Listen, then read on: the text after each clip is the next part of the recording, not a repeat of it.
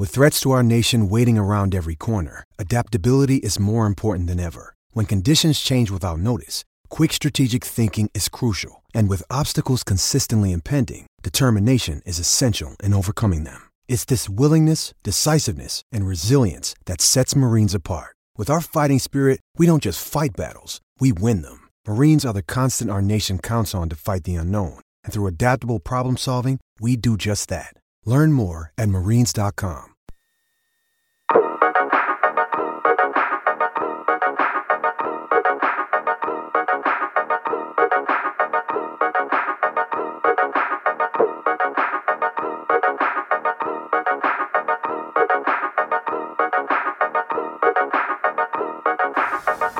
L'episodio 184 della riserva, il podcast ufficiale del Valzer delle panchine! Sì, finalmente! Ciao amici, com- come state?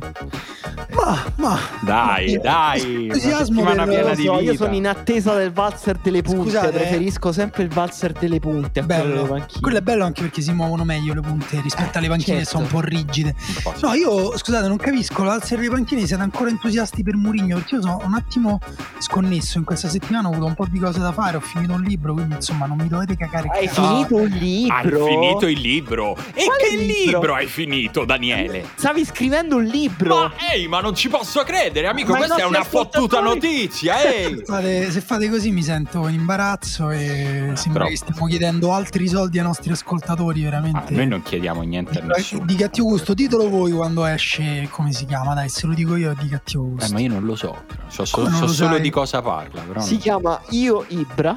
No, ah no, quello non è si già parla Io uscito, Ibra, quello è quella è la uscito. biografia. Però parla di Ibrahimovic. Sì, diciamo che ho preso le parti migliori di Io Ibra Eh. e ci ho lavorato tutto intorno. E poi hai scritto delle cose cesello. belle invece che brutte. A me mi hanno detto, perché poi eh, c'era questa cosa che noi non ne abbiamo parlato di questo libro, però parlando con un amico in comune mi ha detto che tu hai fatto un'operazione un po' sperimentale, che hai pre- preso quelle parti della biografia e le hai riscritte come se stesse parlando una parte buona e una parte cattiva di Ibrahimovic e dialogano tra loro senza la lettera E. No, però mi sarebbe piaciuto. Cioè, se avessi avuto questa idea un po' di tempo fa, forse mi sarei. Avrei fatto una cosa più, più- semplice per, per me stesso. Vabbè, comunque- No, io l'ho, scri- l'ho scritto tutto col voi, cioè Ah, con loro. Bellissimo. Perché metti che un giorno fa la transizione, quindi è Giusto, perfetto. rispettoso in anticipo. Esatto. Ehm, comunque, allora, se questa settimana sei stato impegnato, siediti perché ti devo dire delle cose. Nel senso, sembra passato un mese da quando. comunque esce, esce l'8 luglio, no? Lo Ecco. dico perché così la gente si mette un euro da parte a settimana. Un euro a vediamo se ci arrivate. Meno No, di un fate- caffè al giorno. Mettete 2 euro da parte a- a gio- al giorno. Ehm, sembra un mese, passato un mese da quando abbiamo registrato l'ultima puntata, nella quale parlavamo ancora di campionato, non era finito. Eh, si parlava comunque di allenatori che potevano andare, rimanere, ma in una misura che mh, quantificavamo come quella standard di ogni fine stagione, nella quale si muovono 2, 3, 4, 5, Infatti, 6 no? allenatori, ma in tutta la finestra, diciamo, del calciomercato e soprattutto in tutta la classifica. Qua in una settimana se ne sono mossi quasi tutti della parte sinistra della classifica. Insomma, c'è stata una grande shakerata di, di Vabbè, allenatori. c'è stato il classico esonero di De Laurentiis via tweet. Sì, eh, ormai Quello l'abbiamo già commentato lunedì, è storia vecchia. Quella è, è- quasi- sì, cioè nel senso è, è- è già su- surpassato dagli eventi, nel senso che Guarda, è così, è così vecchia che io ho quasi cambiato idea. Ho smesso di leggere eh, della- un tono passivo-aggressivo in quel tweet. Mi sembra sincero. Mi sembra il tweet di una persona che ne ringrazia un'altra per aver lavorato insieme due anni molto bene. Dopo Non lo so. 45 minuti dall'ultima partita. Non lo so, non lo so se mi sono convinto di questa cosa, però sì, sto cercando di andare in ordine cronologico. Quello probabilmente, quella è stata la prima panchina che è saltata, no? Domenica sera, di fatto. Quando, dopo, dopo la partita Sì. con la quale il Napoli... Dubito qualcuno prima di 45 minuti dopo la fine dell'ultima Mm, sì, giornata. sì, sì, quella è stata la prima, dopo la partita... Guarda, De Laurentiis ci teneva, eh. Poi lui è, è proprio noto per queste cose. Ricordo anche, ci ho ripensato ieri guardando la partita, che lui licenziò praticamente Raul Albiol parlando ai giornalisti. Disse, certo, se se ne vuole andare mi fa una cortesia. Guarda. Albiol è quello che ha vinto la- l'Europa League ieri. Esatto. e io sono abbastanza sicuro, ho un ricordo abbastanza nitido, ma invito in caso gli ascoltatori più attenti napoletani a correggermi nei commenti, ma io ricordo lui fece la stessa cosa, non con un tweet, ma in diretta con Donadoni, allenatore del Napoli, io ricordo Donadoni licenziato in, in, in, diretta TV ormai tanti anni fa. Che dal suo punto di vista ci sta, cioè se, se io devo esonerare o cacciare qualcuno, Faccio lo sappiamo così. quanto è spettacolare cacciare qualcuno, ce l'ha insegnato di Apprentice, quello con Trump, il briatore, io lo guardavo ero... Ma perché? So se... Beh, era molto guardi. bello, you're fired! quello con Trump anche che c'era. Eh, bellissimo, bellissimo, quindi De Laurentiis ha visto quello che ha detto lo faccio anch'io e effettivamente è molto bello, molto elegante elegante scusa, soprattutto. Fai prima, cioè nel senso, se no lo devi dire su Instagram, su Twitter, su Facebook, ai giornali, alla persona stessa, invece che fai? Vai in tv e dici, proposito, Cambiamo allenatore, glielo dite voi per piacere? Così finito, non, non perdiamo tempo. Comunque, comunque eh, mo fra un po' parliamo di tutto questo fritto misto di allenatori che sarà evidentemente il piatto principale di questa puntata, ma io partirei da un altro allenatore che ormai credo che possa cambiare ruolo proprio sul bigliettino da visita, si può togliere allenatore, si può mettere stregone, che è una Emery che ha evidentemente un rapporto privilegiato con una coppa. Io fa- fatico a ricordare una cosa simile nel, nel, nella storia del calcio. Questo cambia squadre, ma male che va arriva in finale e bene che va di solito vince. La finale di Europa League è arrivata alla sua quarta. Ehm, chiedo a voi che siete sicuramente più preparati di me sulla storia del Siviglia. Quella di ieri era la più difficile? E... Perché secondo me sì però eh sì. non vorrei perdermi qualche pezzo. Per me dipende, cioè guardando la partita no. Cioè, guardando la partita, per me il, il, il Villarreal è stata la squadra migliore. Poi è chiaro, avrebbe potuto perdere in una partita insomma, decisa dal 20, eh, se non sbaglio, 24esimo rigore tirato. Quindi è chiaro che è stata una partita tesa. Ci sono stati dei momenti in Manchester United eh, ha recuperato lo svantaggio del Villarreal. All'inizio a me sembrava che eh, il Manchester United fosse meglio in campo, però tutto sommato, pesando pure i supplementari, per me il Villarreal è la squadra che ha meritato di vincere questa finale. E, e, insomma, per me la cosa dei valori, molti hanno sottolineato, no? eh, vabbè, a parte credo sia forse la squadra che rappresenta la cittadina più piccola sì. in assoluto ad aver vinto una coppa europea, però, mh, però è così, se consideriamo, ripeto, i valori economici, i valori è è un discorso, però se consideriamo i valori visti in campo, per me, per me no, questo Villarreal cioè se l'è meritato. Tra l'altro io vi ricordate quando avevamo detto all'inizio dell'Europa League allora chi vince? Tutti che sparavano nomi, io ho detto il Villarreal, lo ricordate? Non ricordo non ricordo proprio, lo hai anche scritto da qualche parte. Sì, ma non, non lo dico per vantarmi, eh? cioè lo dico semplicemente per, per onestà. Questa no, c'era onestà. una differenza tecnica ed economica tra le due squadre gigantesca e in questo senso è stata la più difficile. Non c'è mai. Cioè, il Siviglia ha avuto delle avversarie più forti, ma aveva comunque una rosa di alto livello, sempre il Siviglia. Forse, Siviglia, Emery... forse Siviglia Inter, però per dirti Siviglia Inter non saprei dirti se il Siviglia meritava così di, di vincere. Però Beh, non sì. c'era lui. No. Però hanno, hanno, fatto quei due gol di testa un po'. No, sì, a parte che sì, eh, stiamo parlando proprio ah, di scusa, un altro allenatore. Ehm, no, lui comunque ha avuto sempre al Siviglia delle squadre un po' sottovalutate, un po' di comunque di alto livello. E invece stavolta davvero il Villarreal aveva veramente pochi mezzi tecnici, cioè non è una squadra secondo me, ma neanche da quarti d'Europa League te- teoricamente. È una squadra che è arrivata settima in Spagna. Eh, però poi probabilmente sì, settima giocando comunque oltre le proprie possibilità secondo sì. me cioè a livello individuale tante sorprese eh? tanti giocatori che hanno giocato bene e che probabilmente faranno un'ottima carriera Pedrasa il terzino Pau Torres eh, il centrale eh, Gerard Moreno non so quanto farà una grande carriera perché già un po' in là con l'età eh, tanti giocatori mh, sottovalutati come Pareco però comunque un livello, però... livello tecnico rispetto al Manchester United infinitamente sì. più basso, però mh, da una parte c'è l'aspetto psicologico, mentale che sembra un po' scontato, però c'era una differenza di voglia in campo tra le due squadre gigantesca. Quello sì, però vi, vi, da... vi posso segnalare una piccola contraddizione sullo United, no? Perché noi diciamo il valore, il, il livello tecnico dello United è molto più alto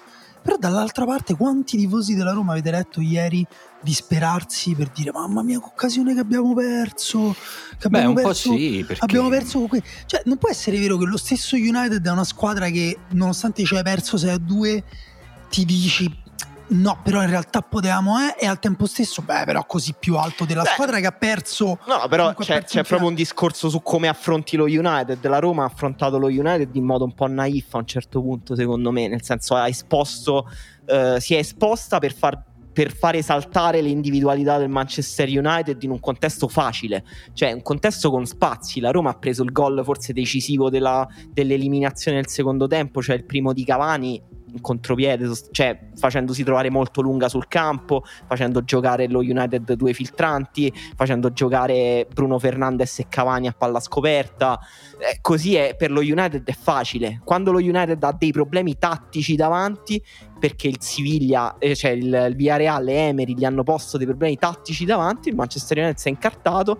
Abbiamo visto una squadra che, i cui giocatori semplicemente non sapevano che fare e negli ultimi 30 metri l'unica, veramente l'unica idea era dare palla a Bruno Fernandes che si muove ovunque e cercare che ti svolti una giocata che magari Cavani finalizzi in area di rigore però ieri era stata una brutta partita dell'individualità del Manchester United pure perché in un contesto molto difficile. Villarreal ha giocato una partita bassa, attenta cioè bassa relativamente poi nel senso la linea difensiva era pure abbastanza alta però molto compatta, cioè reattiva in modo perfetto. Cioè lo United comunque ha creato pochissimo. Sì, per me la cosa migliore che ha fatto il Villarreal è stato in fase di possesso, come teneva la palla, soprattutto dal secondo tempo in poi, come, come gestiva, come faceva correre a vuoto lo United, gli lasciava, sì, gli ha lasciato qualche transizione, qualche, anche le fasi di attacco posizionale, però quando avevano la palla, per me il livello tecnico del Villarreal. Sì, più nel primo tempo che nel secondo, secondo Eh, secondo molto supplementari, eh, però con la palla, cioè pure nei supplementari Sì, nei supplementari Solskjaer ha deciso di non fare cambi, cioè lo United è completamente scoppiato al- alla fine del secondo tempo. Cioè, anche nell'ultimo quarto d'ora del secondo tempo è, è vero che poi il Villarreal ha controllato nei supplementari. Sì, per me pa- un po' allora, Pareco, ehm, Mario Gaspar pure quando è entrato, quindi ha fatto tutti i supplementari. Ehm, come si chiama? Pau Torres. Pau, eh, no, Pau Torres, scusa, Pau Torres, difensore. E, ma Capu ha fatto una grandissima partita. Eh, Coquelin anche ha corso tantissimo, ha giocato francamente, secondo me, molto bene.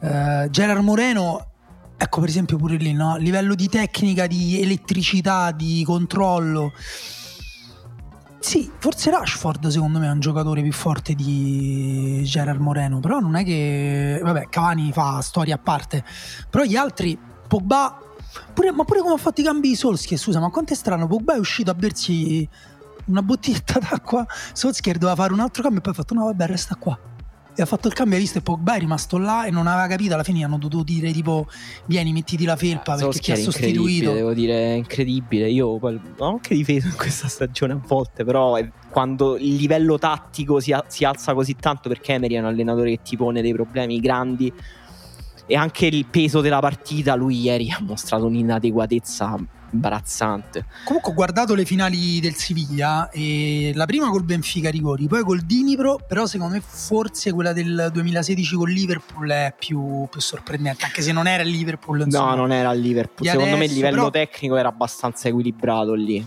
Anche perché il Liverpool proprio non aveva proprio i giocatori. Cioè, Beh, cioè Fir- in quella Firmino, là. Coutinho, cioè comunque non era una squadra. No, no, era forte, era forte. Però sì, per me ieri c'era molta più differenza. Sì, anche secondo me ieri è una di quelle partite nelle quali la mano dell'allenatore conta di più da una parte nel bene e dall'altra nel Ah, male sì, per la sì, definizione del risultato, no? Cioè certe volte vedi delle partite che sempre senza la controprova, no? Però per quello che ognuno vede in una partita tu dici questa, questa l'hanno decisa i giocatori, questa l'ha decisa quel giocatore, certe volte c'è un trascinatore o una coppia magari d'attacco, no? Eh, la partita di ieri è stata a tratti così una partita a scacchi, così tattica come dicevate, che davvero alla fine, considerando anche queste condizioni di partenza, poi uno può avere opinioni diverse su quanto sia più tattico, tecnico il United rispetto al Villarreal, ma messo tutto insieme mi sembra veramente tanto la vittoria di un allenatore che il suo lo fa portando la squadra ad arrivarci ai rigori. Poi ai rigori c'è stata una mistica incredibile dove però io ieri parlavo con un amico, ci scrivevamo mentre c'erano i rigori ed eravamo abbastanza colpiti da quanti rigoristi del Villarreal hanno tirato un rigore rischioso cioè rigore alto, angolato, forte, lo stesso portiere tira un rigore assurdo, di es- quasi di esterno collo. E quella cosa io sono convinto che non è un caso, che non sia un caso il fatto che in tanti si sentono così sicuri di se stessi in quel momento da non tirare il piattone ma di forzare, di provare a rischiare un rigore che se va è imprendibile e per me c'è l'allenatore anche lì. Sì, c'è un'immagine anche, le immagini delle squadre che si riuniscono tra di loro sembrano immagini un po' logore ma erano significative cioè Solskjaer si aggirava un po' tra i giocatori con aria un po' assente. Cioè parla- a un certo punto ha parlato una persona che io non ho mai visto nella mia vita al Manchester. Mentre Emery vabbè era lì al centro gesticolava chiacchierava a un certo punto prima dei rigori ha proprio lanciato un urlo e tutti i giocatori gasatissimi. E, e per me quello sì si è rispecchiato come dici te proprio anche nel modo in cui hanno calciato i rigori con una freddezza assurda però una cosa che volevo dire è tutti i discorsi che facevamo sulla Superlega, su a parte il risultato finale, vabbè, che autoevidente il fatto che ha vinto una, una, la squadra di una città piccolissima, primo trofeo europeo dopo l'Intertoto, eh, con un progetto tecnico molto oculato, però insomma mo- molto eh, progressivo, molto lento, molto attento, però anche quando ci chiedevamo cos'è il bello del calcio, no? Cioè ieri io mi sembra di aver visto comunque dell'entusiasmo intorno a questa partita, no? Cioè mi sembra che le persone si siano divertite anche grazie a questa lotteria anche, dei rigori assurda. Anche il contrasto eh. tra stili, no? Cioè il fatto che una squadra per sopperire, per arrivare così lontano certo. Abbia un'identità tattica di quel tipo. Esatto sì, sì. una storia quando hanno tirato fuori la maglia di Bruno Soriano. Cioè, quelle sono storie esatto. che cioè, non trovi i tifosi del Via Real con un livello di pathos assurdo eh, sugli spazi, no? Bellissimo. E, e, e tutto questo era tutta una cornice, tutta una cornice identitaria e simbolica che poco aveva a che fare con le giocate dei fenomeni, eh, cioè giocate tecniche d'alto eh, livello. Ieri poche, pochissime. Esatto, infatti i giocatori più forti che hanno giocato ieri hanno giocato malissimo. Pogba ieri era noioso. Bruno Fernandes era troppo impreciso. Rashford ha giocato male. Rashford è molto male, sì. Alla cosa che hai scritto te, Emanuele, cioè non è che il calcio è sempre spettacolare e in particolare le finali.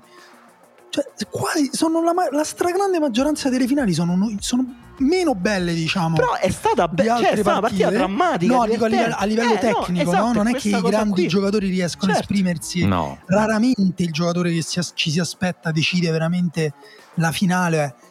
E appunto, quindi devi creare, devi lavorare intorno, devi costruire altre cose, devi lasciare aperte. Questo è il bello. Eh certo, ma, no, eh, ma non bello. perché poi il livello tecnico ieri fosse basso, ma perché semplicemente capita la partita sì. per varie ragioni in cui Rashford non riesce a azzeccare un dribbling, nel calcio Cavani usano, non tira bene. Nel calcio si usano i piedi invece delle mani, il campo è lungo 100 metri, esatto. quindi è più difficile che un singolo individuo riesca. Esatto, Molto e, difficile e, e, ciò che ha reso divertente la partita ieri ha poco a che fare con, con il, il, gioco puro, come dire. Sì, sì, sono d'accordo. Eh, per, devo dire, a tutto questo sicuramente ha contribuito anche il fatto che finalmente ci fossero i tifosi, no? Eh, certo, eh, certo. È stato...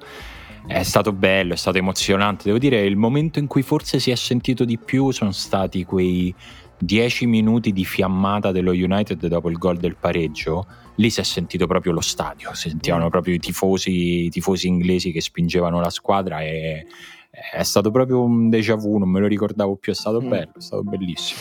Veramente bellissimo, no? le immagini dei tifosi del Villarreal alla fine ah. veramente commoventi. Sì, fra l'altro io, io, a Villarreal ci sono stato, eh, confermo che è proprio come mm, se Pomezia vincesse l'Europa League.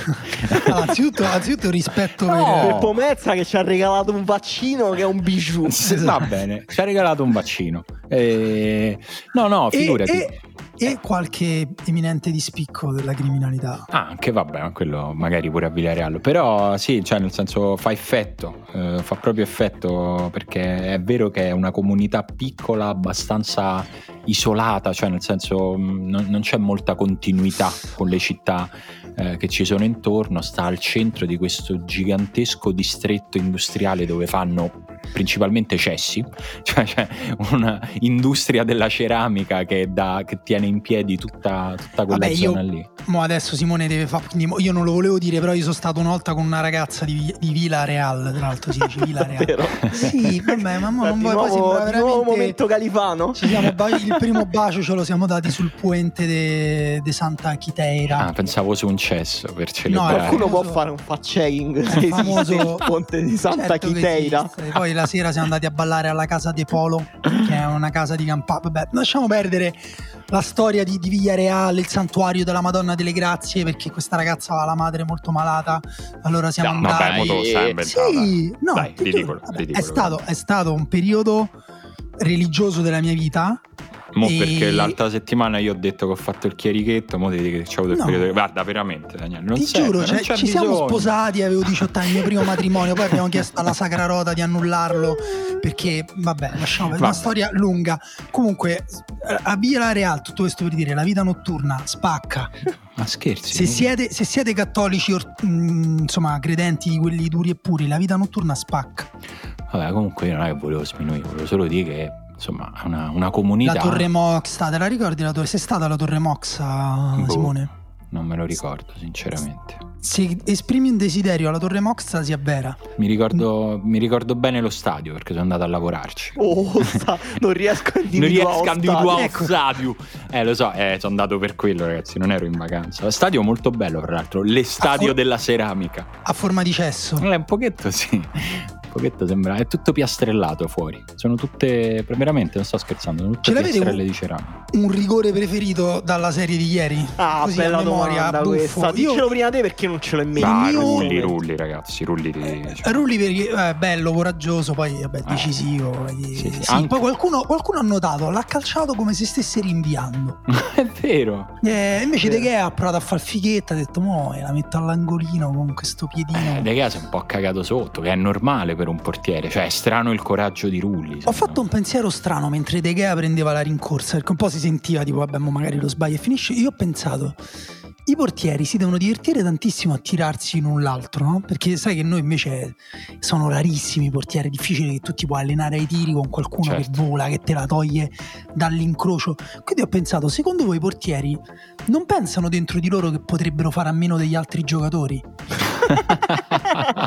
cioè che potrebbero crearsi una cosa in cui portieri giocano contro portieri e si divertono. Ci ho pensato l'altro giorno quando prima di giocare a calciotto stavo guardando la partita di quelli che giocavano prima di noi e a un certo punto il portiere che aveva la maglia del Cagliari di Cragno Bella. è uscito dalla porta per giocare e alla fine giocava a un livello comunque quasi superiore esatto. agli altri. Ho pensato Vabbè, ma allora gli sta facendo un piacere ah, a giocare ma infatti, Ma non l'avremmo capita male noi sta cosa col calcio. il calcio non è uno sport di portieri che giocano fuori invece di uno sport di gente che gioca fuori con un matto che gioca con le mani. Bello. Vabbè. Secondo me no. hai pronto il prossimo libro. Questo Vero? è il tema forte dal quale. Dai, non di così, che sennò poi la gente non si compra quello ma di no, Libra. Ma è vero, era uno scritto le cazzate. era uno spunto interessante, era per dire, non era per derubricare quello che sta uscendo, ricordiamo, l'8 luglio, 8 luglio giusto? Uh, sì, l'8 luglio. Allora, per rispondere alla tua domanda, io prendo il rigore di Pau Torres, che è l'unico che quando ho visto, gli ho, gli ho visto la palla uscire dal piede ho detto ha sbagliato. Perché ha, ha, storto tutto il allora, corpo, è andato col corpo all'indietro. Ha presa male, ha preso mezzo per terra. Mi sembra di sì. Comunque la palla è andata più o meno sotto al 7. Però lui, comunque, da come ha mosso il corpo, sembrava che dovesse andare in curva la palla. E io invece prendo quello di Luke Show che, perché è sbagliato, è un rigore sbagliato. Sì. Che però è entrato e la cosa che mi piace di quel rigore è che Luke Shaw dopo non può neanche godersi il fatto che è entrata perché dentro di sé c'è troppo forte la consapevolezza che l'ha sbagliato. Quindi si è cagato troppo sotto per godersi veramente il fatto che entra perché gli altri se guardi entra e poi quello che ne so che l'ha messa sotto l'incrocio ha spiazzato il portiere risulta come una persona che non ha mai, non ha mai sbattuto il mignolo sul mobile in vita sua e chi invece comunque glielo intuisce però entra uguale risulta come uno che dice sì, lo sapevo che dovevo crederci fino alla fine, la vita mi vuole bene, Dio sta dalla mia parte. Luke Shaw ha solo pensato, che culo, Sì. stavo per essere odiato da chiunque abbia mai tifato Manchester. Tra l'altro io sono stato male dal 119esimo fino al momento in cui hanno tirato per Mata, Teyes e Sì, l'altro. eh. Cioè c'è questo mostro che tu devi, devi fare bene solo una cosa e sta- stavo male per loro. Dice, vabbè, è, è già sbagliato. sì, mi Pure sembrava quella cosa troppo assurda quell'idea Non là. si non si fanno entrare Eh, giocatori però solo- evidentemente No. poi l'allenatore li conosce meglio di noi perché tutte e due, sia Mata che Teyes, hanno tirato il rigore perfetto. Al- allora, però, a tal proposito, no? cioè, secondo me il, il- il rigore, cioè, i rigori non vogliono dire nulla, nel senso è come sono, rappresentano in maniera sine, si- sono una sineddoche del calcio, cioè se entrano o non entrano non vuol dire un cazzo, tu fai tutto il lavoro prima che è utile, però poi non puoi trarre una conclusione dopo, perché dopo la serie di ieri qualcuno ha preso per il culo il fatto che De Gea avesse la lista dei tiratori del Villarreal e poi dico, oh, e poi intanto hanno segnato tutti. Eh, ma tu il lavoro lo, lo fai uguale, poi Ma non è che certo. se non pari niente significa che ha- hai lavorato male. Quello anzi secondo me proprio mostra proprio la fallacia logica di alcuni commentatori di calcio e anche il profondo infantilismo. Ma che avete 11 anni? Ma che ancora fate a gara a chi piscia più lontano? si è portati i foglietti, leggete sto cazzo, ah, si è tirato sempre dall'altra parte, a coglione. Questo, Oh, questo era stato il sto- tono medio. Sto secchione, ma che non lo sai che se copia i rigori? Che... Il foglietto, cioè il foglietto, eh, eh, viene uno, eh, dai. eh. Infatti, cioè, qual è poi l'alternativa? L'alternativa La è non prepararsi. La lo- non no, prepararsi e, e- e co- pregare. Esatto. bravo. Avrebbe dovuto pregare. Ma infatti l'alternativa di queste persone è, siccome il calcio è caos, gli allenatori non valgono nulla, i foglietti per parare i rigori non servono a niente, i giocatori vanno in campo e succeda quel che succeda. E- ed è la voglia, è la grinta che vince. Quello, punto, quella è l'idea di calcio. È l'Uruguay! Scusa, troppo. Beh, eh, Troppo, sì, troppo. sì, sì. Salutiamo Lele. Siete Ehm, ospite della prossima puntata? Eh, no, no, no, non sono io. Siete il riquadro centrale? No, non sono io. E, beh, insomma, direi che sulla finale di ieri abbiamo, abbiamo detto abbastanza. Secondo me, guarda, guarda che vi arrivo a dire. Facciamo una pausa, bicchierone d'acqua e poi ci si tuffa nell'incredibile attualità. Perché io devo- prima di tuffarci, ci, Devi ci- fare la pipì. no, devo Perché controllare. fai la pipì in piscina. Voglio controllare le notizie perché secondo me. Fermiamoci Mm. un attimo. Io, io sento già un accento toscano. Fermiamoci un attimo.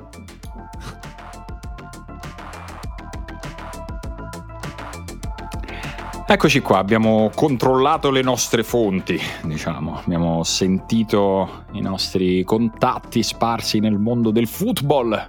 Eh, eh, vabbè, ancora non abbiamo notizie, vediamo se da qui a fine puntata arrivano. Però ehm, stavamo un po' ricostruendo la settimana prima e mh, possiamo dire che il valzer delle panchine inizia con la partita più drammatica dell'ultima, eh, dell'ultima giornata di campionato, la partita nel- con la quale il Napoli abbastanza incredibilmente è riuscito a non andare in Champions League.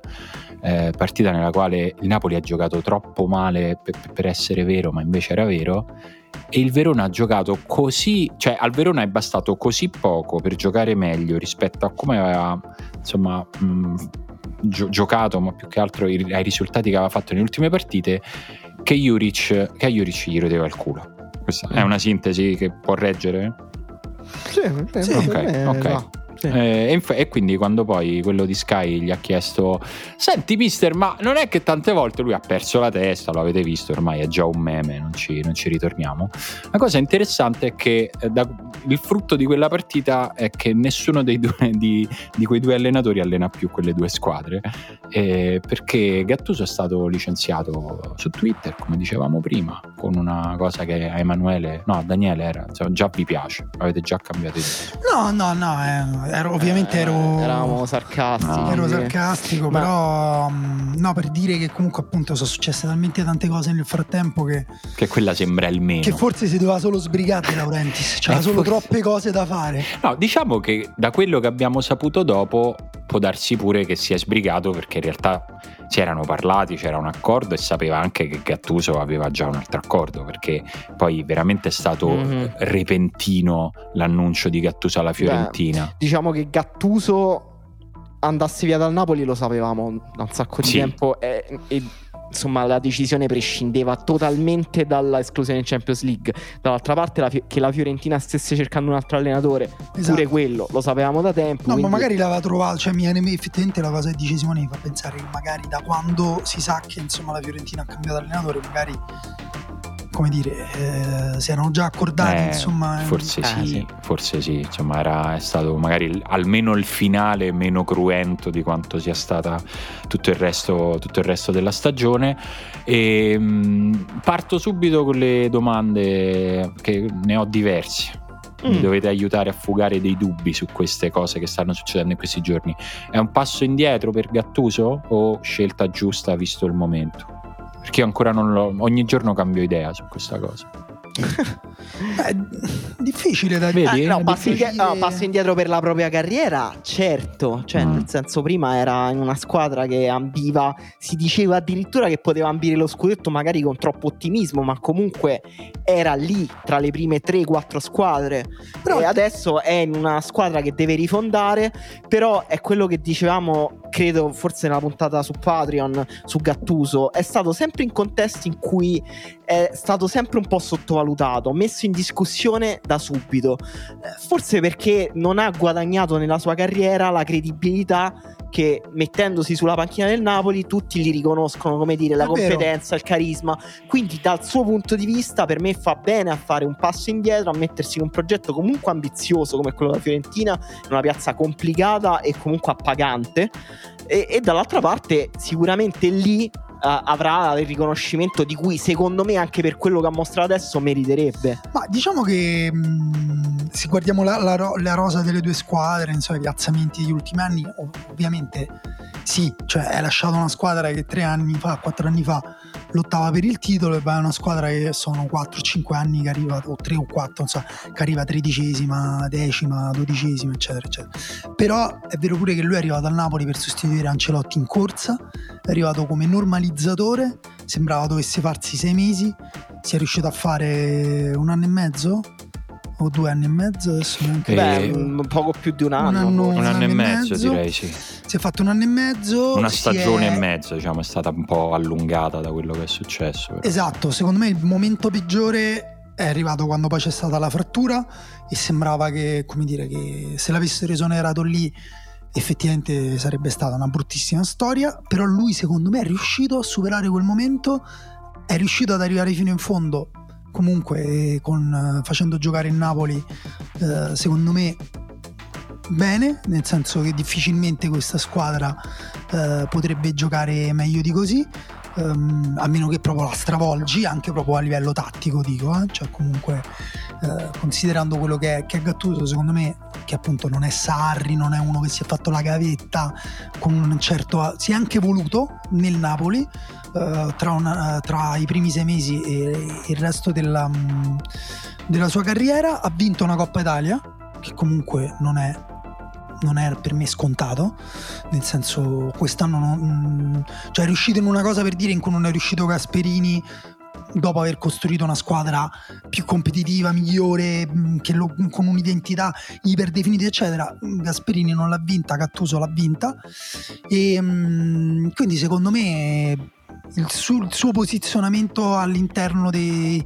Cioè ecco, secondo me lui forse paga pure un, fatto, un po' il fatto che lui è troppo umile, cioè che lui continua ad essere troppo umile, continua ad essere a guardare troppo a ribasso. Firenze è una bellissima scelta per una persona che non pensa di poter andare ad allenare, che ne so, in Inghilterra, in Spagna o da qualche altra parte, ma secondo me, cioè, Gattuso un po' di mercato ce l'avrebbe avuto anche in squadre che magari ci avrebbero un po' sorpreso, magari anche un'esperienza in Premier League, magari non in una squadra Una Premier delle League prime- bassa. media, non Sì, le prime sì. sei, però per dirti, che ne so, se mm, un Everton veramente, mo, Beh, adesso Everton fatto che c'è sempre Ancelotti, eh. Medio alta. Però, sì, però sì. insomma, non, non le prime sei, insomma. No, ehm, io veramente cambio idea, non mi sono fatto un'idea definita, probabilmente me la farò anche sulla base di come la Fiorentina si costruirà, no? Quanto che, sì, dal livello di ambizione che emergerà dal mercato della Fiorentina. Però da una parte eh, c'è secondo me un bicchiere mezzo pieno sul fatto che Gattuso è un allenatore che continua a collezionare piazze importanti, cioè Milano, Napoli, Firenze sono piazze calde, città esigenti e tu sei comunque uno che dimostra che le sa tenere questo, questo tipo di, di, livello di attenzione, di esigenza, di pressione. Quindi da, da, una parte c'è quello, dall'altra c'è tutto quello che insomma, diceva pure prima, forse anche un po' più Emanuele, cioè che comunque eh, ridimensioni le tue ambizioni, però magari può servire a prendere una rincorsa, magari lui preferisce sentire una fiducia un po' più piena su un progetto un po' più medio-lungo rispetto a, eh, a quello che ha vissuto a Napoli, no? dove è arrivato in una squadra forte che doveva competere subito, ma dove lui era un ingranaggio. Qua sicuramente sarà più centrale. Eh sì, e capiremo secondo me anche noi più di lui perché finora secondo me lui ha fatto eh, ha costruito delle squadre un po' scolastiche che in termini di risultati arrivavano un pochino troppo in linea con quello a cui dovevano arrivare. Cioè non, è, non mi è sembrato un allenatore che migliorava i suoi giocatori che eh, creava un sistema che potesse anche aumentarne le qualità. E adesso vedremo la Fiorentina sicuramente farà un passo in avanti perché anche solo un allenatore che riesce a dare un senso razionale Beh, alla sì. rosa a cui magari, Vabbè, poi immagino cui magari insomma, ti, ti qualcosa cambiano. Sì, sì io... poi la, la Cap- rosa secondo me è buona quella della Fiorentina, però è sempre un po' mal costruita, quindi però sì. lui secondo me gli darà cioè ci sembra mal costruita anche perché è stata mal sfruttata anche secondo me, quindi lui invece è molto bravo a fare le cose in modo lineare.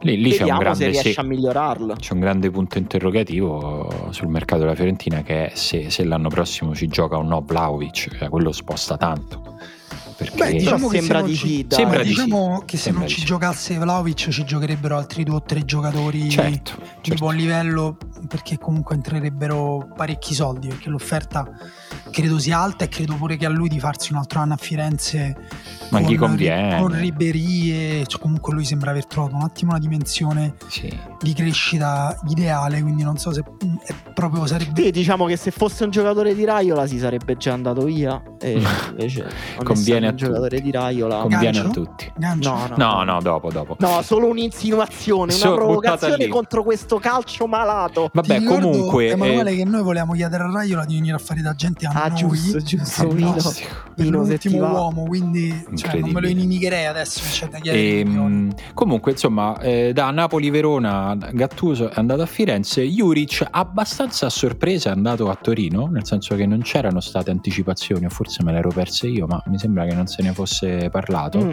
no mentre diciamo con Nicola ancora caldo eh, è, arrivato, è arrivato Juric che invece mi sembra una, una bella dichiarazione di intenti da parte del Torino, cioè nel senso è, è un rilanciare eh, rispetto alle ultime scelte.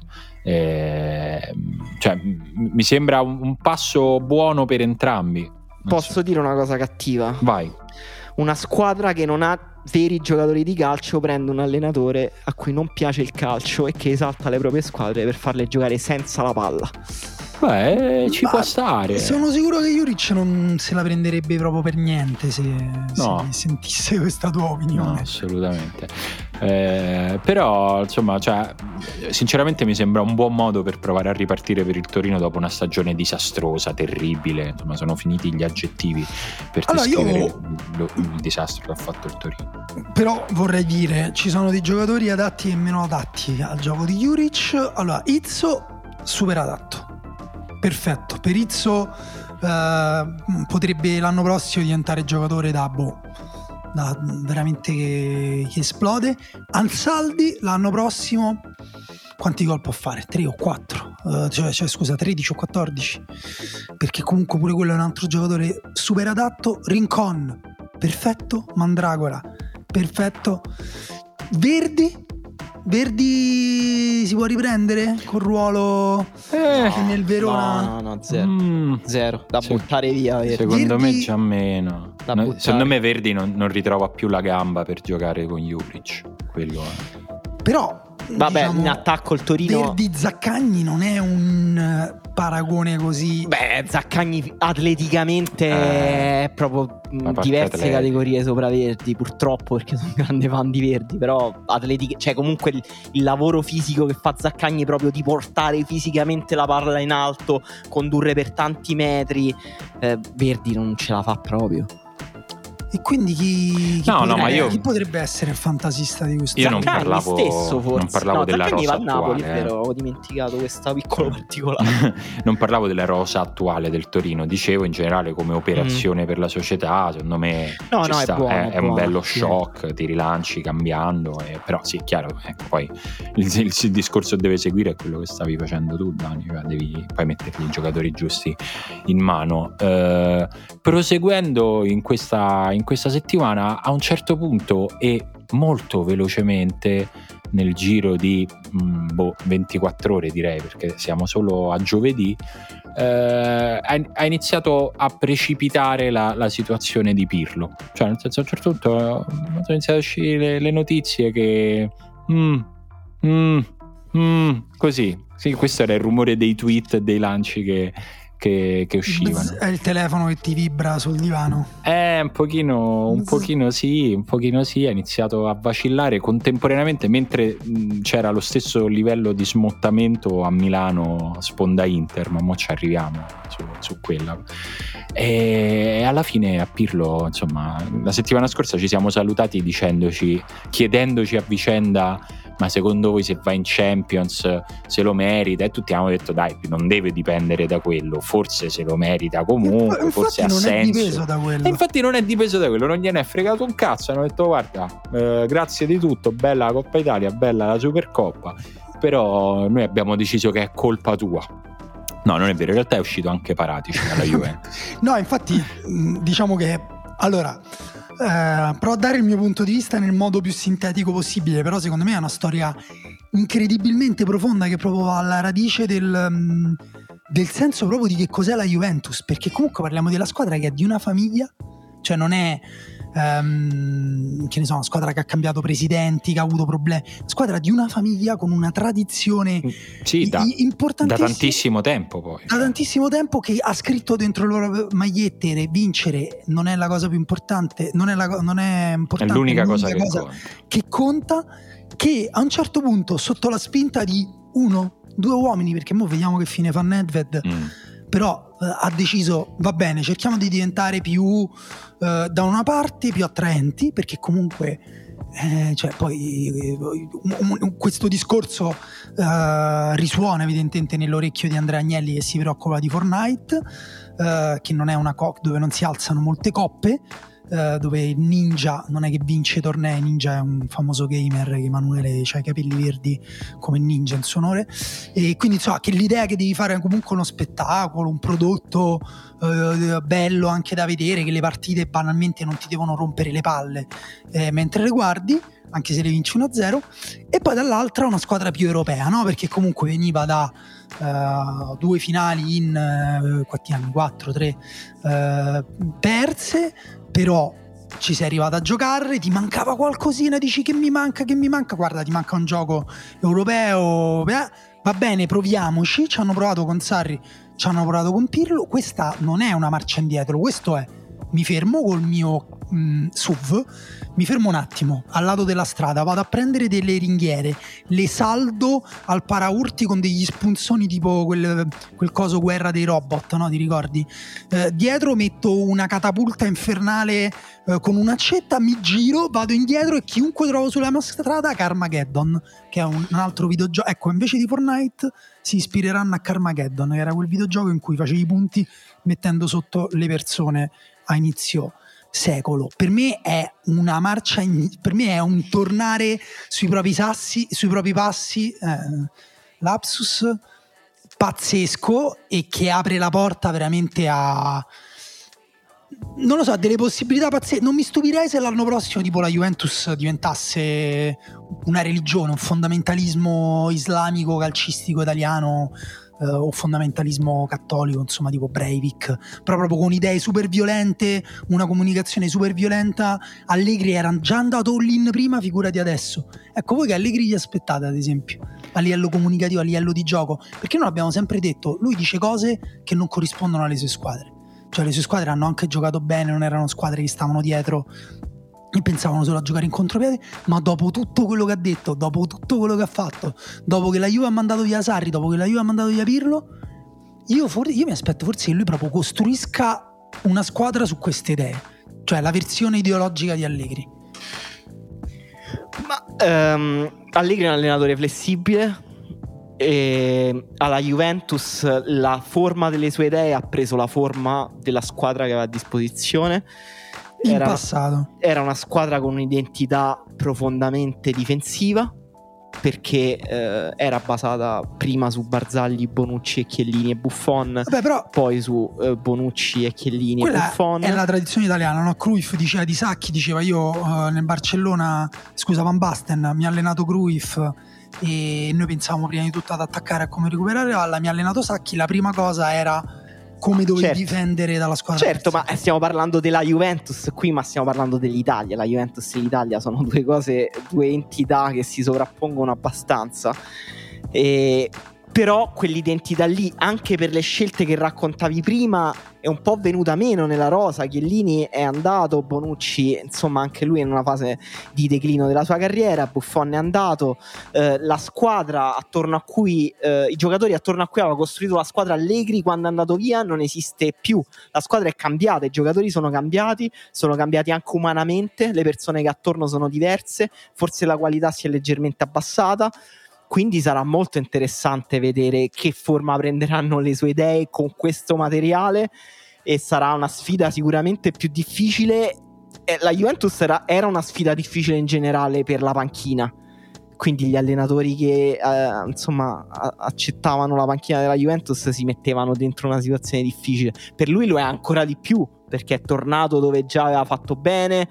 Però eh, ora, dove... ora, avrà un potere pazzesco. Forse, forse avrà ancora più potere. E, mh, mm, sarà, no, sarà, sarà, interessante. Sarà interessante anche vedere eh, questa squadra che aveva cercato di giocare seguendo dei principi e delle idee un po' più contemporanei, come si adatterà invece a un contesto un, più conservatore, magari anche più semplificato Simone, te come, eh. come, te lo aspetti? Cioè, mm, allora, intanto dispiace perché non si è fatti i complimenti per il nuovo lavoro che si è preso. Eh, questo... No, e, e... Complimenti, mister. E eh, grazie. No, io diciamo prima di, de, della parte tecnica calcistica mi sono immedesimato nel piacere umano che può aver provato Allegri, nel senso che comunque lui è andato via per una forte divergenza con l'area tecnica, con Paratici e alla fine dopo due anni il, il, lo stesso datore di lavoro caccia quello che lo ha cacciato e riprende lui che se immagino il livello di soddisfazione che si può avere nell'ambito lavorativo forse è fra i primi tre sì, Questo... tra parentesi potrebbe essere lo stesso che prova Pocettino tornando al tot. Tra l'altro, tra l'altro, Quindi insomma eh, immagino che, che, che, questo sia un, un bel piacere. Poi io sinceramente non lo so se questa era la soluzione preferita da Allegri. Secondo me poi adesso siamo entrati anche in una settimana nella quale a un certo punto uno che sta fermo da un po' dice senti, lo sai che c'è, va bene tornare alla Juve, però nulla mi toglie dalla testa che lui avrebbe preferito ripartire da un'altra parte e provare a prendersela altrove la sua cioè prendersela in un altro modo. Cioè, tu diciamo, dici che ha accettato la Juventus perché ha capito che non poteva diventare allenatore del Real Madrid? Mm, non lo so se ha capito che non poteva diventare, però capisco anche che a un certo punto devi fare una scelta. Cioè, che magari è quello che dico è se fosse, se avesse appena finito di lavorare, magari avrebbe rischiato di saltare un giro, no? Avrebbe aspettato qualcun altro cioè il Paris Saint Germain, il Real Madrid, se già stai fermo da un po' eh, diventa più grande il rischio, cioè, perché poi se non alleni per alla fine diventano tre anni che non alleni, eh, è tanto, è strano. E quindi... No, non lo, cioè, secondo me lui è contento di tornare alla Juve, eh, non dico che, un, che lo consideri un ripiego, però magari gli sarebbe piaciuto anche provare un'altra cosa. No, ma guarda, infatti, domanda tra l'altro che riguarda pure appunto questa cosa qui, perché comunque col fatto che parallelamente Conte eh, ha lasciato l'Inter e pare che l'Inter abbia fatto un tentativo Marotta per, per avere Allegri, um, che ragionamento può aver fatto secondo me Allegri per preferire la Juventus all'Inter campioni d'Italia? Magari che appunto se l'Inter si sabota, si perde l'allenatore, si smantella, magari perde uno o due giocatori, beh alla fine chi lo deve vincere sto scudetto? Eh, boh, secondo me intanto ha pensato che per il suo standing sarebbe stata una pessima figura andare a prendersi una cosa appena scartata da Conte in modo così plateale. Eh, mm. E poi comunque nel, nell'ambiente gli allenatori, i procuratori, gli addetti ai lavori parlano e quello che si dice adesso dell'Inter è comunque di una società che non sta fallendo, non, sta, cioè non è che è una società allo sbaraglio, ma è una società che dovrà affrontare un percorso che renderà molto difficile confermare quello che ha fatto quest'anno, che è la condizione peggiore, cioè di solito un allenatore cerca il contrario, dice vado lì dove hanno appena fallito così ho magari anche un anno di più per vincere. Qui hanno appena vinto e sai che avrai una squadra tendenzialmente una rosa meno profonda. Ma chi me lo fa fa? Cioè, nel senso, se sono allegri, poi eh, sono in pochi a potersi permettere questo ragionamento perché l'Inter è comunque l'Inter e sarà una squadra comunque forte, quindi cioè, già per Inzaghi non vale. Eh, per dirne, per dirne uno. Eh, c'è, c'è, secondo me anche un po' una ragione sentimentale. Eh, eh certo, senso, certo, c'è anche quello. C'è, c'è un legame tra Allegri e la Juventus che effettivamente può averlo convinto anche Zero rancore, di... vabbè che è vero gli stanno no, appunto mandando via. È andato via Paratici. Non penso, anche dalle parole quando insomma avevamo commentato quell'intervista, ve la ricordate? Io ho nostalgia, ho nostalgia di quell'intervista. Madonna. Che sembra... fece la Sky. eh, però insomma era stato molto possibilista sì, sul suo sì, ritorno sì, alla Juventus e là si era capito che a lui gli andava molto. Ah. E però scusate se tiro fuori questo elefante nella stanza. Vai, vai. Ma CR7 eh, la, la stanza è piccola. Eh, eh. CR7 adesso. Dove stanno queste macchine di Cristiano Ronaldo? Io ho perso il conto del GPS. Sono uscite da, dal garage e poi non, non, si sa. Non si sa dove sono andate. CR7 eh, non lo so, eh, Marco, Marco Dottavi che è il nostro Juventinologo insider, adesso non c'è quindi posso sputtare. Però con una forte bias contro Cristiano Ronaldo. No, zero, dai, no, però no, più che altro lui effettivamente per come sono andate le cose, lui considera che quasi sicuramente, insomma, come dire, non, non sarà più della partita.